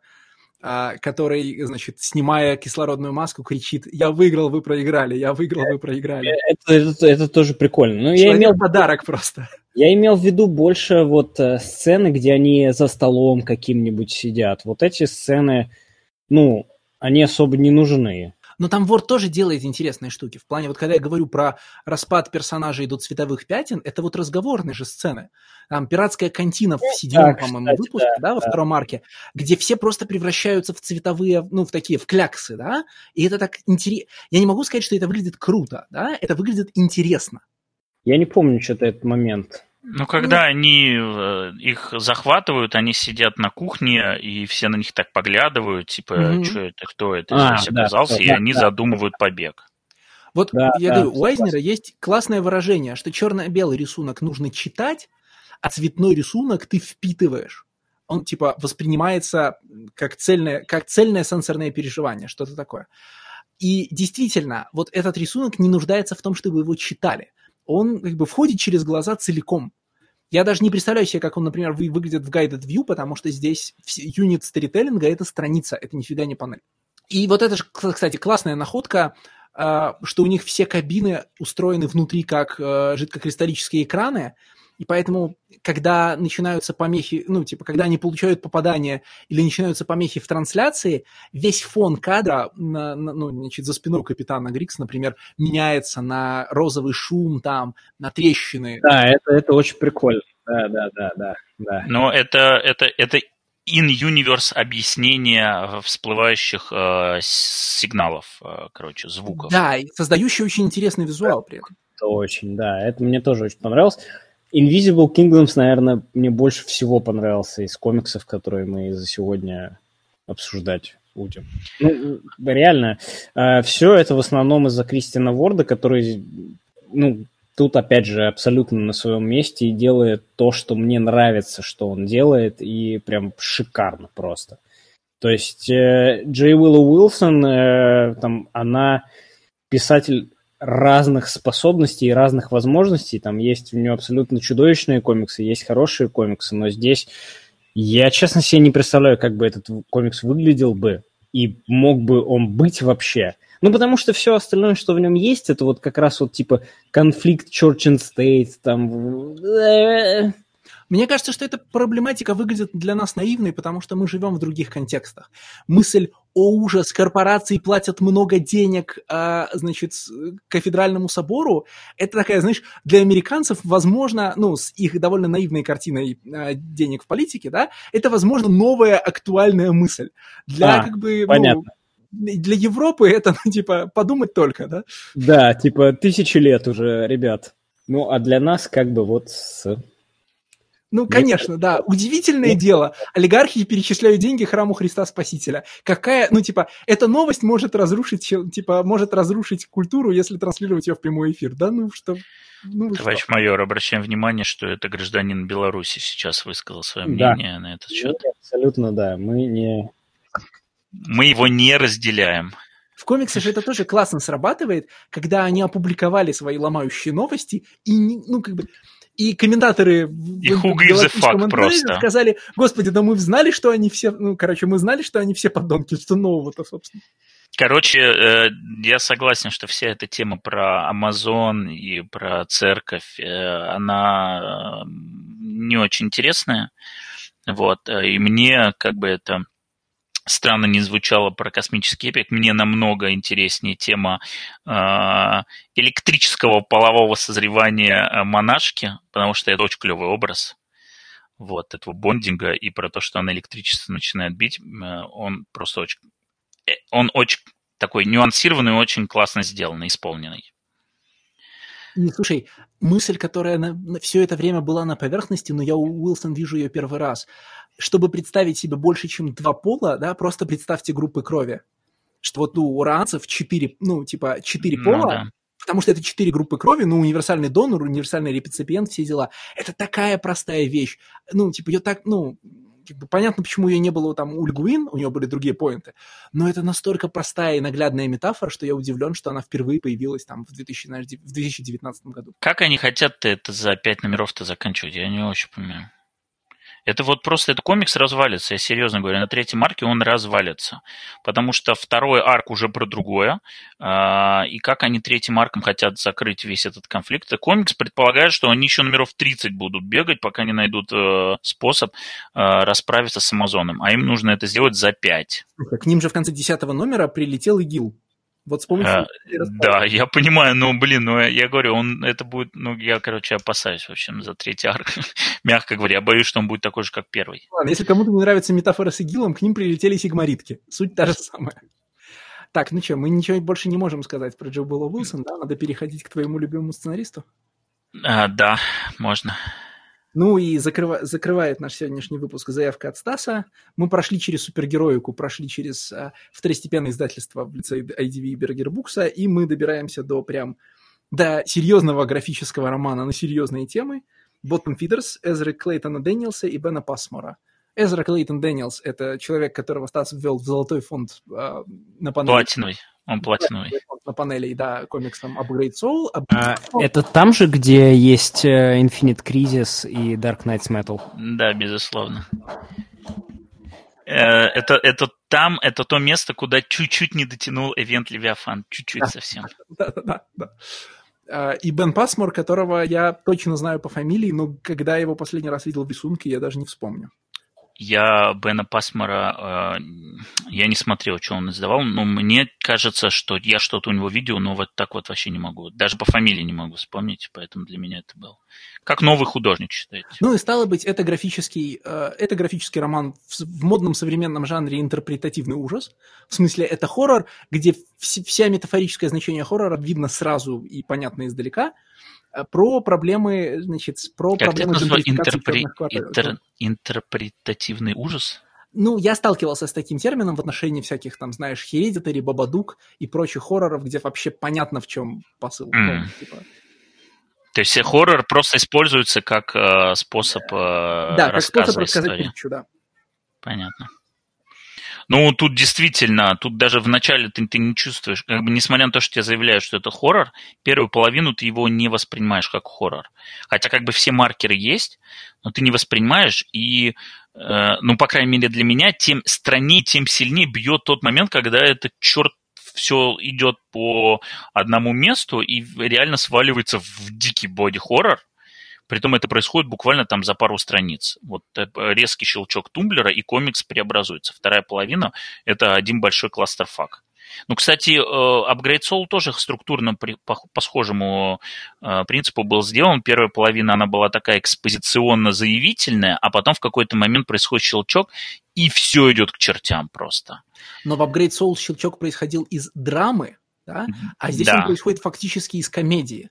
И э, да, да только так это из сатиры же, как бы, это комикс Характерный сатира. визуальный стиль легких, легких э, сатирических комиксов, да, много довольно, ну, типа, много довольно э, таких легких шуток, причем эти шутки есть, ну, прям до очень позднего момента. Uh, ударь его диджелиду, это будет иронично, да? Это же вот уже прям практически близко к боди-хоррору. Ну вот, mm-hmm. по расположению. И ты прям как бы не очень ждешь, да какой, ну, типа, что это все будет настолько серьезно.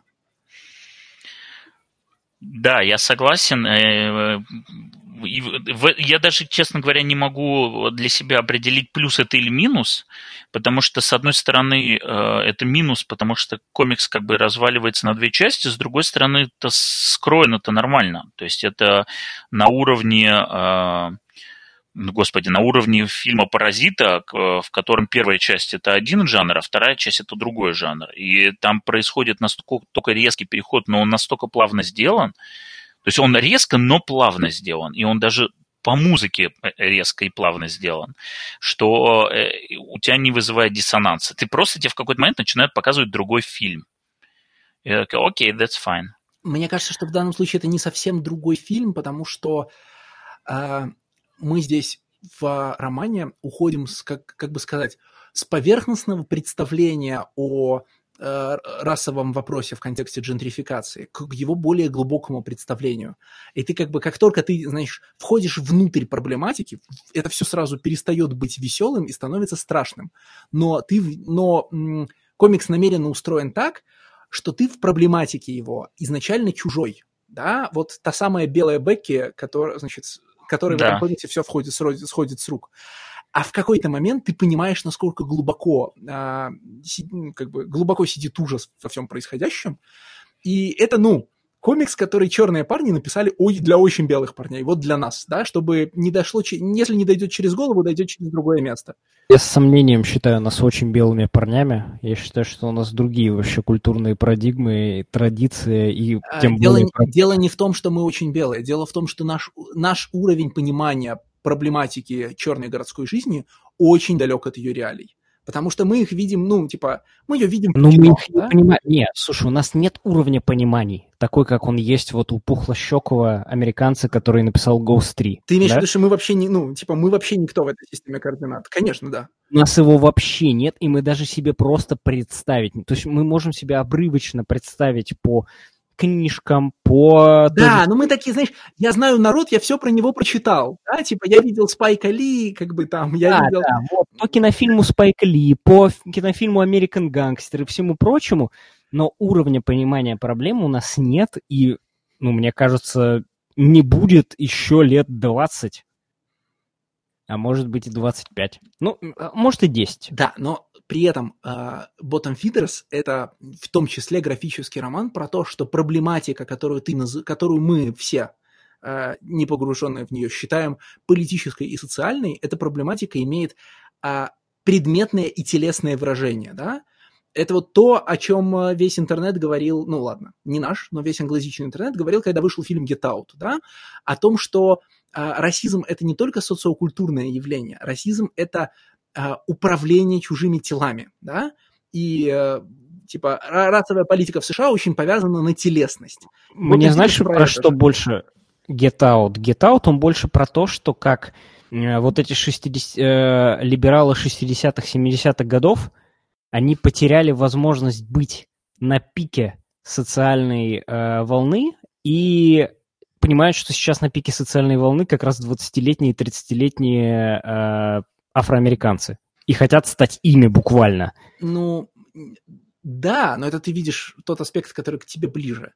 Насколько я, понятно, тоже чисто теоретически, из чтения книжек и статей, да, понимаю ситуацию, э, есть, есть типа вечный вопрос, ну, типа, Америку не так сильно задела европейская философия с ее, знаешь, вот, биополитикой, там, телесными политиками и всем прочим, про что писали французы, а, но у них, типа, сформировалось свое понимание биополитики через а, осознание, ну, вот, а, через осознание того, как как, типа, американская культура управляет не столько головами, сколько телами черных людей, да, ну вот, типа, что все практики, там, знаешь, а, тюремно-промышленного комплекса, а, это сатирическое, понятно, обозначение, а, джентрификации, гетеизации городов и прочие штуки, это все не, невозможно прямо прочитывать через, через такое интеллектуальное переживание значит, белого человека, а это все практики, которые рассматривают э, чё, которые рассматривают черные тела как форму скота, которым можно управлять, ну, фермерскими методами, да, и это очень глубоко, типа, и эта штука очень глубоко в американской культуре сидит, ну, потому что Йоксель, а, потому что в отличие, в отличие даже от а, этого самого, простите, потерял мысль, начну сначала. В общем, существует всего два похожих кейса в истории последних нескольких веков, да, а не древнего Египта, когда группу людей целенаправленно разводили и э, селектировали по биологическим признакам, да, когда выводили, хорошие, выводили хорошие и похуже особи человека теми же методами, которыми выводят породистых лошадей. Это, ну, типа, плантат, это плантации в США и э, крепостное право в, ну, в Российской империи. Больше никто так, там, типа, до такого уровня ну, не опускался. И вот эта проблематика в Америке, проблематика телесности в расизме, она сидит настолько глубоко, что отражается во всем, в чем мы ее даже обычно не замечаем. Хотя, конечно, ну, типа, точно так же, как до Америки не, добрался, не добралась биополитика, до них же не добрался модернизм в архитектуре, да, вот эти а, здания-муравейники, организация жилого пространства как, без, как бесконечного производственного цикла, ну, это, конструкция здания звезда социализма, да? Или как она правильно называется? Слеза социализма, в смысле. Ну, ты имеешь в виду вот это вот социальное жилье, которое потом еще и экспроприировали в 30-е годы? Не, не, не совсем так. А, смотри, слеза социализма, если только она не слеза коммунизма, конечно, называется, это вот постройка 20-х, по-моему, годов в Москве, а, нового типа, в которой... Да, где муравейник и где все эти, там, типа, шкафы, двери, э, кастрюли, все принадлежало государству. Нет, нет, фокус были... не в этом. В слезе социализма а, был продуманный суточный, суточный флоу движения человека, в котором а, ты всегда идешь в одну сторону. Ты условно выходишь из двери, идешь в столовую, из нее идешь в спортзал, из нее идешь на рабочее место, оттуда возвращаешься домой, и ты это все делаешь в одну сторону, да, ты ходишь кольцом по, э, по дому. Ты никогда не выбираешь, в каком направлении тебе двигаться, да. И вот это типа следующая уже просто стадия муравейника. Это не просто много людей, которые живут в одном месте, а это, управ... это прямое управление человеческим потоком. А, вот эти все штуки а, до Америки тоже не добрались, то есть брутализм, в котором построено центральное здание Bottom добрался, да, а логика, которая стоит за бруталистскими постройками в Великобритании, в Германии, в Москве, да, она не добралась. И эту штуку они изобретают, я так понимаю, что местами в теоретическом отношении заново.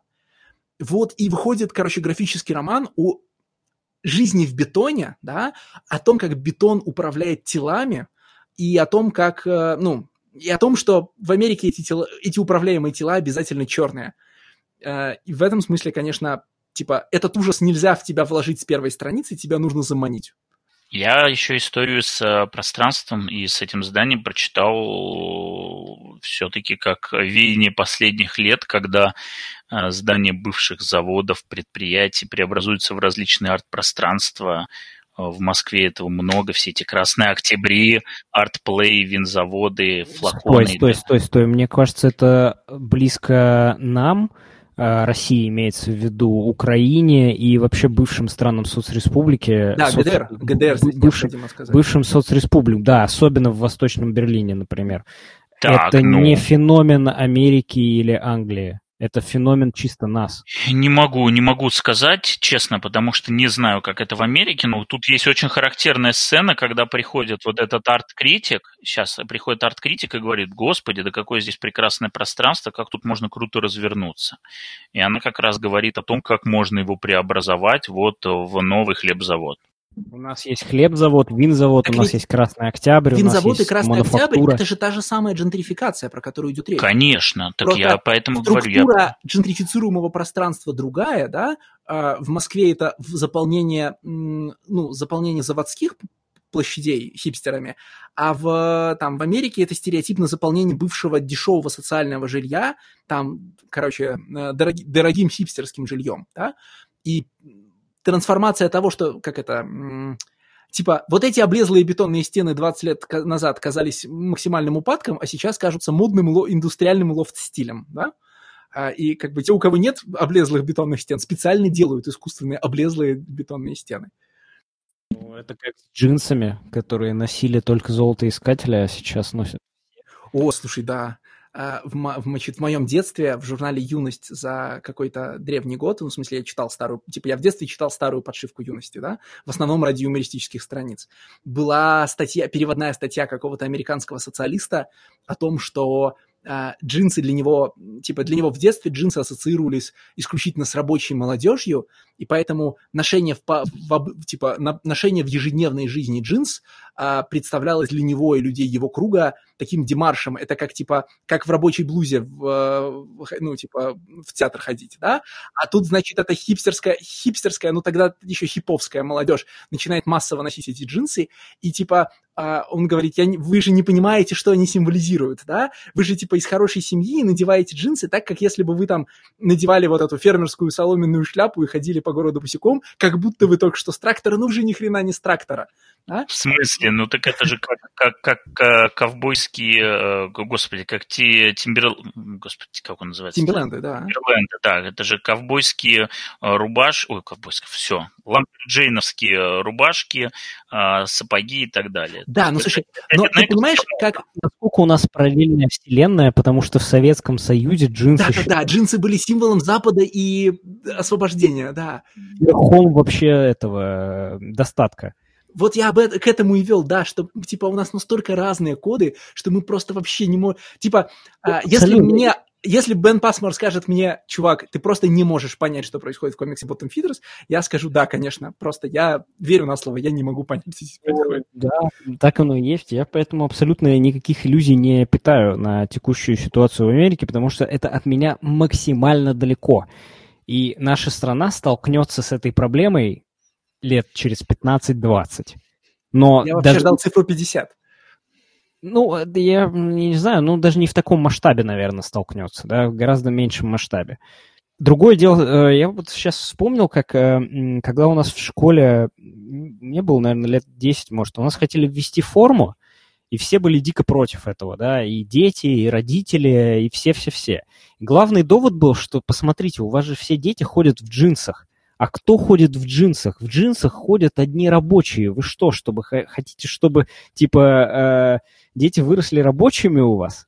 Пускай они ходят в форме, как в Гарри Это Поттере. у тебя в школе такое говорили, серьезно? Да, да. О май гад. Какие продвинутые. Как все, блин. Давайте э, как-то разбавим, разбавим градус, да? А до чего же прекрасный сквозной мотив в Bottom Feeders, э, короче, этой белой дурочки, которая исходит с рук абсолютно все, и которая даже когда ее спасают из кромешного ужаса, продолжает портить жизнь героям и жаловаться на жизнь. И особенно вот этот кусок в финале, э, когда, значит, ну, когда ей предлагают, когда ей предлагают пойти в телевизор как это нормально по-русски сказать. Ну, когда к ней, короче, приходит продюсер и говорит, мы снимем про ваш героический подвиг документалку. Да, да. И это вот прям вот это уровень дискурса, который должен был понять, быть понятен любому белому мальчику, да, в смысле, тебя прям лицом вкладывают в то, насколько это... Я на самом деле надеялся в конце, я все-таки за какое-то развитие персонажей и осознавание своих э, проступков, что э, тот, что она пошла в телек и взяла все на себя, что это будет, что она с собой прикрыла, то есть что вот эта известность, она будет негативной, и что она как бы на себя взяла всю вину и тем самым типа помогла своей подруге, а потом все становится ясно, что как бы нет. Я такой, блин, ну, я надеялся. К сожалению, не очень сработало. Ну, мне, мне, честно говоря, а, при том, что я абсолютно согласен, что вот в отличие от, от Upgrade Soul здесь меньше понятного мне и релевантного мне опыта. Не то чтобы в Upgrade Soul было больше, но э, на уровне образов, на уровне тематик там все-таки ближе. И даже за счет того, что там все-таки больше на драматургии строится, а не на тонкой сатире, которая мне не очень понятна. Вот. Э, и, конечно, Bottom Feeders э, в этом плане дальше от меня и, соответственно, производит меньше впечатления, но мне очень нравится, как структурно он сделан, при том, что Эзра Клейтон Дэниелс в данном случае не отвечает за рисунок, визуально структурно сделан, вот, не отвечает за рисунок, он все равно мне кажется, с его подачи, предлагает интересную горизонтальную форму, я, честно говоря, э, жду, когда уже она станет э, такой же, ну, скажем так, не такой же распространенной, как стандартная вертикальная страница, но хотя бы соотношение будет 2 к 1. А, пока, пока не дождался, и поэтому каждый новый горизонтальный комикс это воспринимается как событие. Вот. Э, мне намного больше они нравятся. Здесь горизонтальная форма, она супер обоснованная, она очень нужная. Этот, э, в некотором смысле, книжка Bottom Feeders – это силикатный блок такой, да, и в нем все… Э, у него нет вертикального измерения.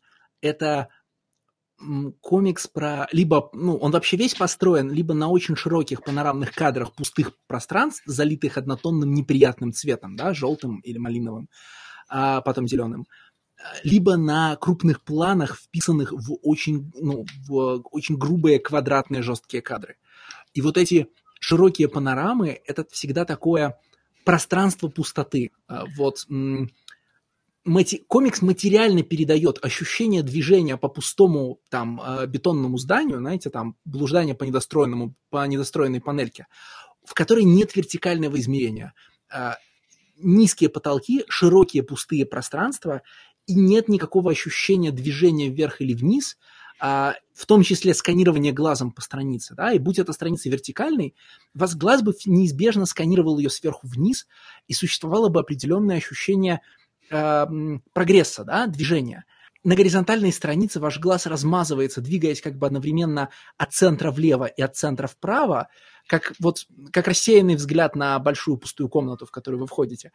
И все это постоянное пространство, оно вот это вот замедленное, рассеянное, э, открывающее, открывающееся на широкий угол, и от того еще более пустое. И вот это ощущение бетонной пустоты, мне кажется, прям определяющим для архитектурного, скажем так, решения комикса.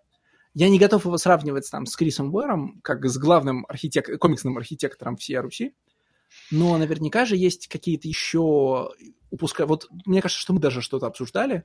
Наверняка же много комиксов с, доми... с архитектурной доминантой. Да, да, э, я согласен с тем, что этот выбор был сделан а, Именно по той причине, по которой ты перечислил, потому что у нас здесь горизонтальное пространство, у нас здесь этажность, а, которая даже в конце нам показывается в виде плана. Вот посмотрите, как это выглядит, и насколько эти планы все скудные и одинаковые.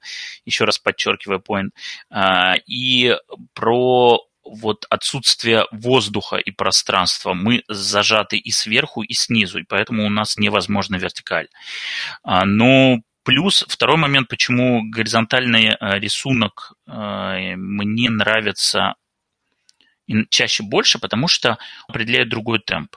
Он э, в горизонтали практически невозможна декомпрессия. У тебя слишком мало кадров, ты не можешь их так размазывать и делать вот эти пять одинаковых полос. Горизонталь чаще читается быстрее, и при этом менее декомпрессно, потому что, по сути, э, как бы художники же как? Они не просто берут вертикальную страницу, переворачивают и делают такое же количество панелей, только они по-другому. То есть они не сверху вниз идут э, полосами, а вертикально разлинованы. Нет, горизонтальная страница зачастую это половина вертикальной. Получается, что изначально вертикальная страница разрезается напополам, и у нас появляется первая половина страницы, вторая половина страницы. И у нас э, из-за этого происходит более быстрое чтение. Меньше панелей на страницу, и за счет того, что э, нет возможности вот их тиражировать, дублировать в больших количествах, мы э, уменьшаем тот самый декомпресс. Вот. А, и поэтому комикс, с одной стороны, читается быстрее, а, с другой стороны, у него срезается все лишнее. То есть получается наполненность а, кадра, а пространство, она а, сильнее, и, скажем так, кадры менее охотно, точнее, более охотно выбрасываются. Все лишнее отрезается, остается только то, что нужно по сути, но при этом это не утяжеляет твое чтение. Короче, чудесный формат. И э, я, честно говоря, думаю, что с приходом э, из популяризации, Никита, сейчас еще 30 секунд будет проклятого, э, Syndicate, э, который, в общем-то, ориентирован был именно под горизонталь компьютерную, мониторную, э, что этот комикс, этот формат станет более распространенным, хотя бы, э, ну, я не знаю, возможно сделать отдельные цифровые копии. Ну, как-то вот как-то охотнее смотреть в эту сторону, но пока не особо. Слушай, я вот сейчас задумался, а ведь последнее, что я читал у Panel Syndicate, это Friday, а Friday вертикальный же, по-моему. Friday издава, издается в двух вариантах. Friday издается и горизонтальный, и вертикальный. Фига, а как он... Компо... Блин, надо найти и сравнить. Да, посмотри, посмотри. Да, ты можешь прям, когда покупаешь, ты выбираешь, как вертикально или горизонтально. Ну, дела. Да, а... то есть э, Мартин-то уже набил руку, и он сейчас э, работает в основном в горизонтали, но Брубейкер-то мыслит все своими делюксами, и я ему за это благодарен. Э, вот, э, поэтому Friday-то, в общем-то, сразу планируется и под Panel Syndicate, и под э, Брубейкеровские делюксы. Два в одном. А до этого я хотел сказать вот о чем. Э, я не знаю, ну, типа, я вижу прямую связь альбомного формата с архитектурной темой, да, с вот с бетоном, пустыми пространствами и этажностью, но я не вижу прямой связи альбомного формата с хоррор-элементом, тогда как с пустыми комнатами хоррор-элемент связан напрямую, да, вот, значит, вторжение вот этой, значит, а, щупальцевой биомассы, даже, ну, не очень щупальцевой, побеговой, да, растительной массы в в пустые прямоугольные кадры, ну, это же всегда очень стрёмное. thing просто это все сразу, конечно, не только карпентеровская да. thing, да? Ну, ну, это то, что приходит сразу в голову. Но я не, ну, я не могу, я бы хотел, но не могу проследить прямую связь между альбомным форматом и вот этой штукой, а между квадратным кадром и вот этой, короче, значит, растительной дрянью могу, потому что она всегда вылезает из квадратных дверей, да, она находит щель и заполняет потом собой кадр. И она, кстати, прям стрёмная, в смысле, э, меня, я ну, меня редко задевает хоррор в комиксах, но она здесь такая прямо неприятная. Ну, в смысле, не настолько пугающая, сколько отвратительная. И в этом смысле пасмар, конечно, очень крутой. То есть легко представить себе многих художников, у которых эта штука не была бы, не вызывала бы эмоций, да? Да тот же, как этого чувака зовут, который Фури Трэп, который очень, конечно, хороший в хорроре, но вот... Симмонс. Да, Симмонс. Но вот у Симмонса вот эта, вот эта масса, значит, э, клубней, значит, и ростков, она бы не, не была такой пугающей, мне кажется. Не, ну, а Басмер... какого-то момента она прям очень... очень по, по визуальной эстетике, конечно, ближе к э, твоему любимому Дефоржу, к моему любимому Джесси Джейкобсу. Вот э, у него вот там источники вдохновения, хотя э, именно по тому, как он персонажей рисует он, конечно, ближе к Эндрю Маклину, который вообще более экшен-ориентированный. Вот. У Эндрю Маклина единственное, у него просто более высокие фигуры, он более вытянут по вертикали, а здесь они как бы такие все приземистые. Но, опять же, анатомия, э, язык тела, это вот очень маклиновская.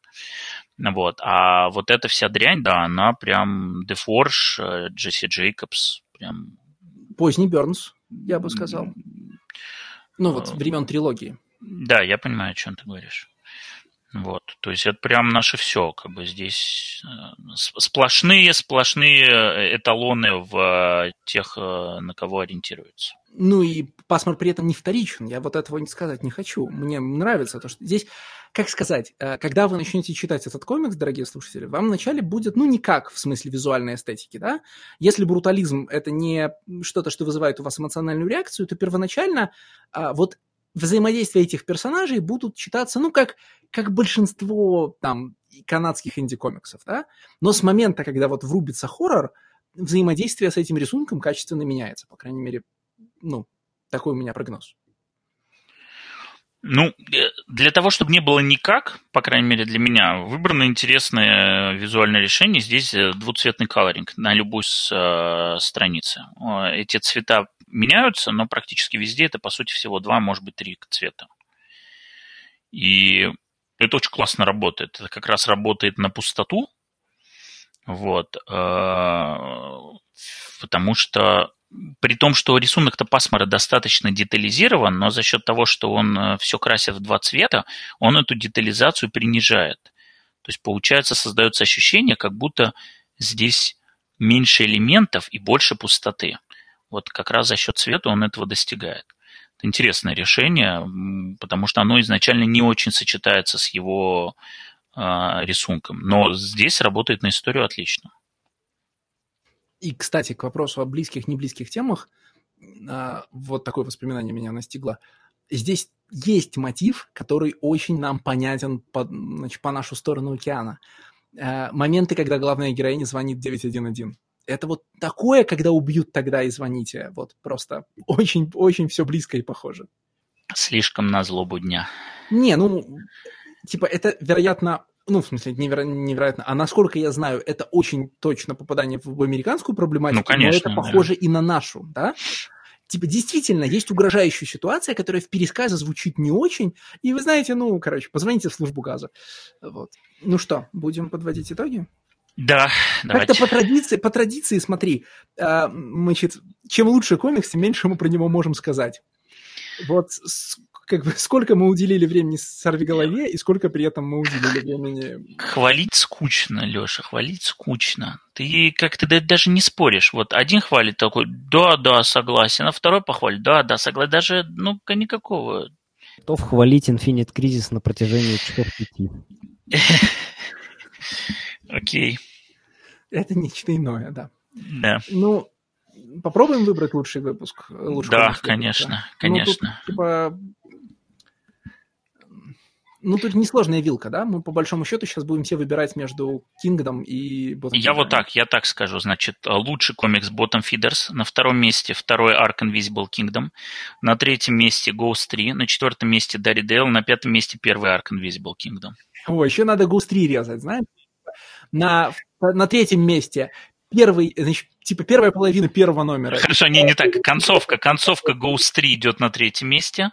А, потом, значит, э, пару, э, значит, радарное зрение, 360-градусное зрение в Daredevil на четвертом месте, все остальное в Ghost 3 на пятом, все остальное в Daredevil на шестом, а, первый арк Invisible Kingdom. Кроме а, сцены с безумным пилотом В самое корабля, днище да? просто. Вот. Но безоговорочно Bottom Feeders, да. Вот прям как цельное произведение, как цельное высказывание, это самое просто мастерски сделанное за сегодняшний, вот из, из того, что мы сегодня обсуждаем, просто однозначно. Ну, для меня, по крайней мере. Тут да, тут без сомнения. Yeah, I'm gonna go with Invisible Kingdom. И это потому, это потому, что его делали белые люди? Кристиан Уорд. Нет, подожди, аккуратнее. Не, мне очень нравится рисунок Кристиана Ворда, и здесь он максимально к месту и максимально про то, что нужно мне. Нет, просто Поэтому... понимаете, какое дело? Подожди, Уилл Разложение... считается белым человеком? Я не знаю, как у него внешность. Мне кажется, что... Ладно, давайте я сплю на менее опасную шутку. Понимаете? Дело в том, что разложение человеческой фигуры до базовых, а, значит, до базовых геометрических примитивов и первичных цветов, а, это практика, ну, которая исследовалась в начале, в, в, в изобретательном искусстве в начале 20 века. А, к ней, в частности, относятся такие замечательные люди, как Малевич и Кандинский, что в сумме значит, делает Кристиана Ворда белым супрематистом. Сука. Хорошая шутка. Окей, Никита, ну все, ты попался. Ну, все, на этом мы сегодня заканчиваем. Слушайте, Алеша, главное, сам не, не сказал, да? Тактично нет, отмолчался. Нет, так я же то самое Я же говорю, безусловно, это выбор между Kingdom и Bottom Feeder. Так, а безусловно, это Daredevil. Ну, тут как, куда еще? Блин, ну мне очень трудно выбрать между этими двумя комиксами, потому что они натурально из очень разных полей, да? Типа невозможно их сопоставлять, конечно. И я думаю, что для меня все-таки, наверное... Да, пожалуй, что для меня Bottom Feeders, потому что по моему старому правилу, да, это комикс, как бы, комикс, из которого ты выносишь что-то новое. Uh, там, Invisible Kingdom — это хорошее чтение, но я не думаю, что я вспомню про него через год. А но вот ты вынес из него группы крови. Uh, я из него много чего вынес. Там классные визуальные, классные визуальные эстетики полно, да, там много картинок, uh, которые, ну, подсознательно будут еще всплывать раз за разом. Э, но я думаю, что вот Bottom Feeders оказал на меня более заметное прямое влияние. Окей, а я рад за Клейтона и Эзру Дэниелса, что, в общем, он не One Trick Pony, и теперь мне буду еще больше ждать его третьей работы, но надеюсь, что все-таки он будет ее и сам что рисовать. Он будет рисовать, да. Да, да, потому что Upgrade Soul, конечно, при том, что Бен Пасмор, э, мы его хвалили, но Upgrade Soul вот на уровне рисунка это прям совсем другой уровень. Ну, прям очень круто. Здесь хорошо, а там прям очень круто. Вот. Все, ребят, Всем спасибо до большое. Всем спасибо, всем пока.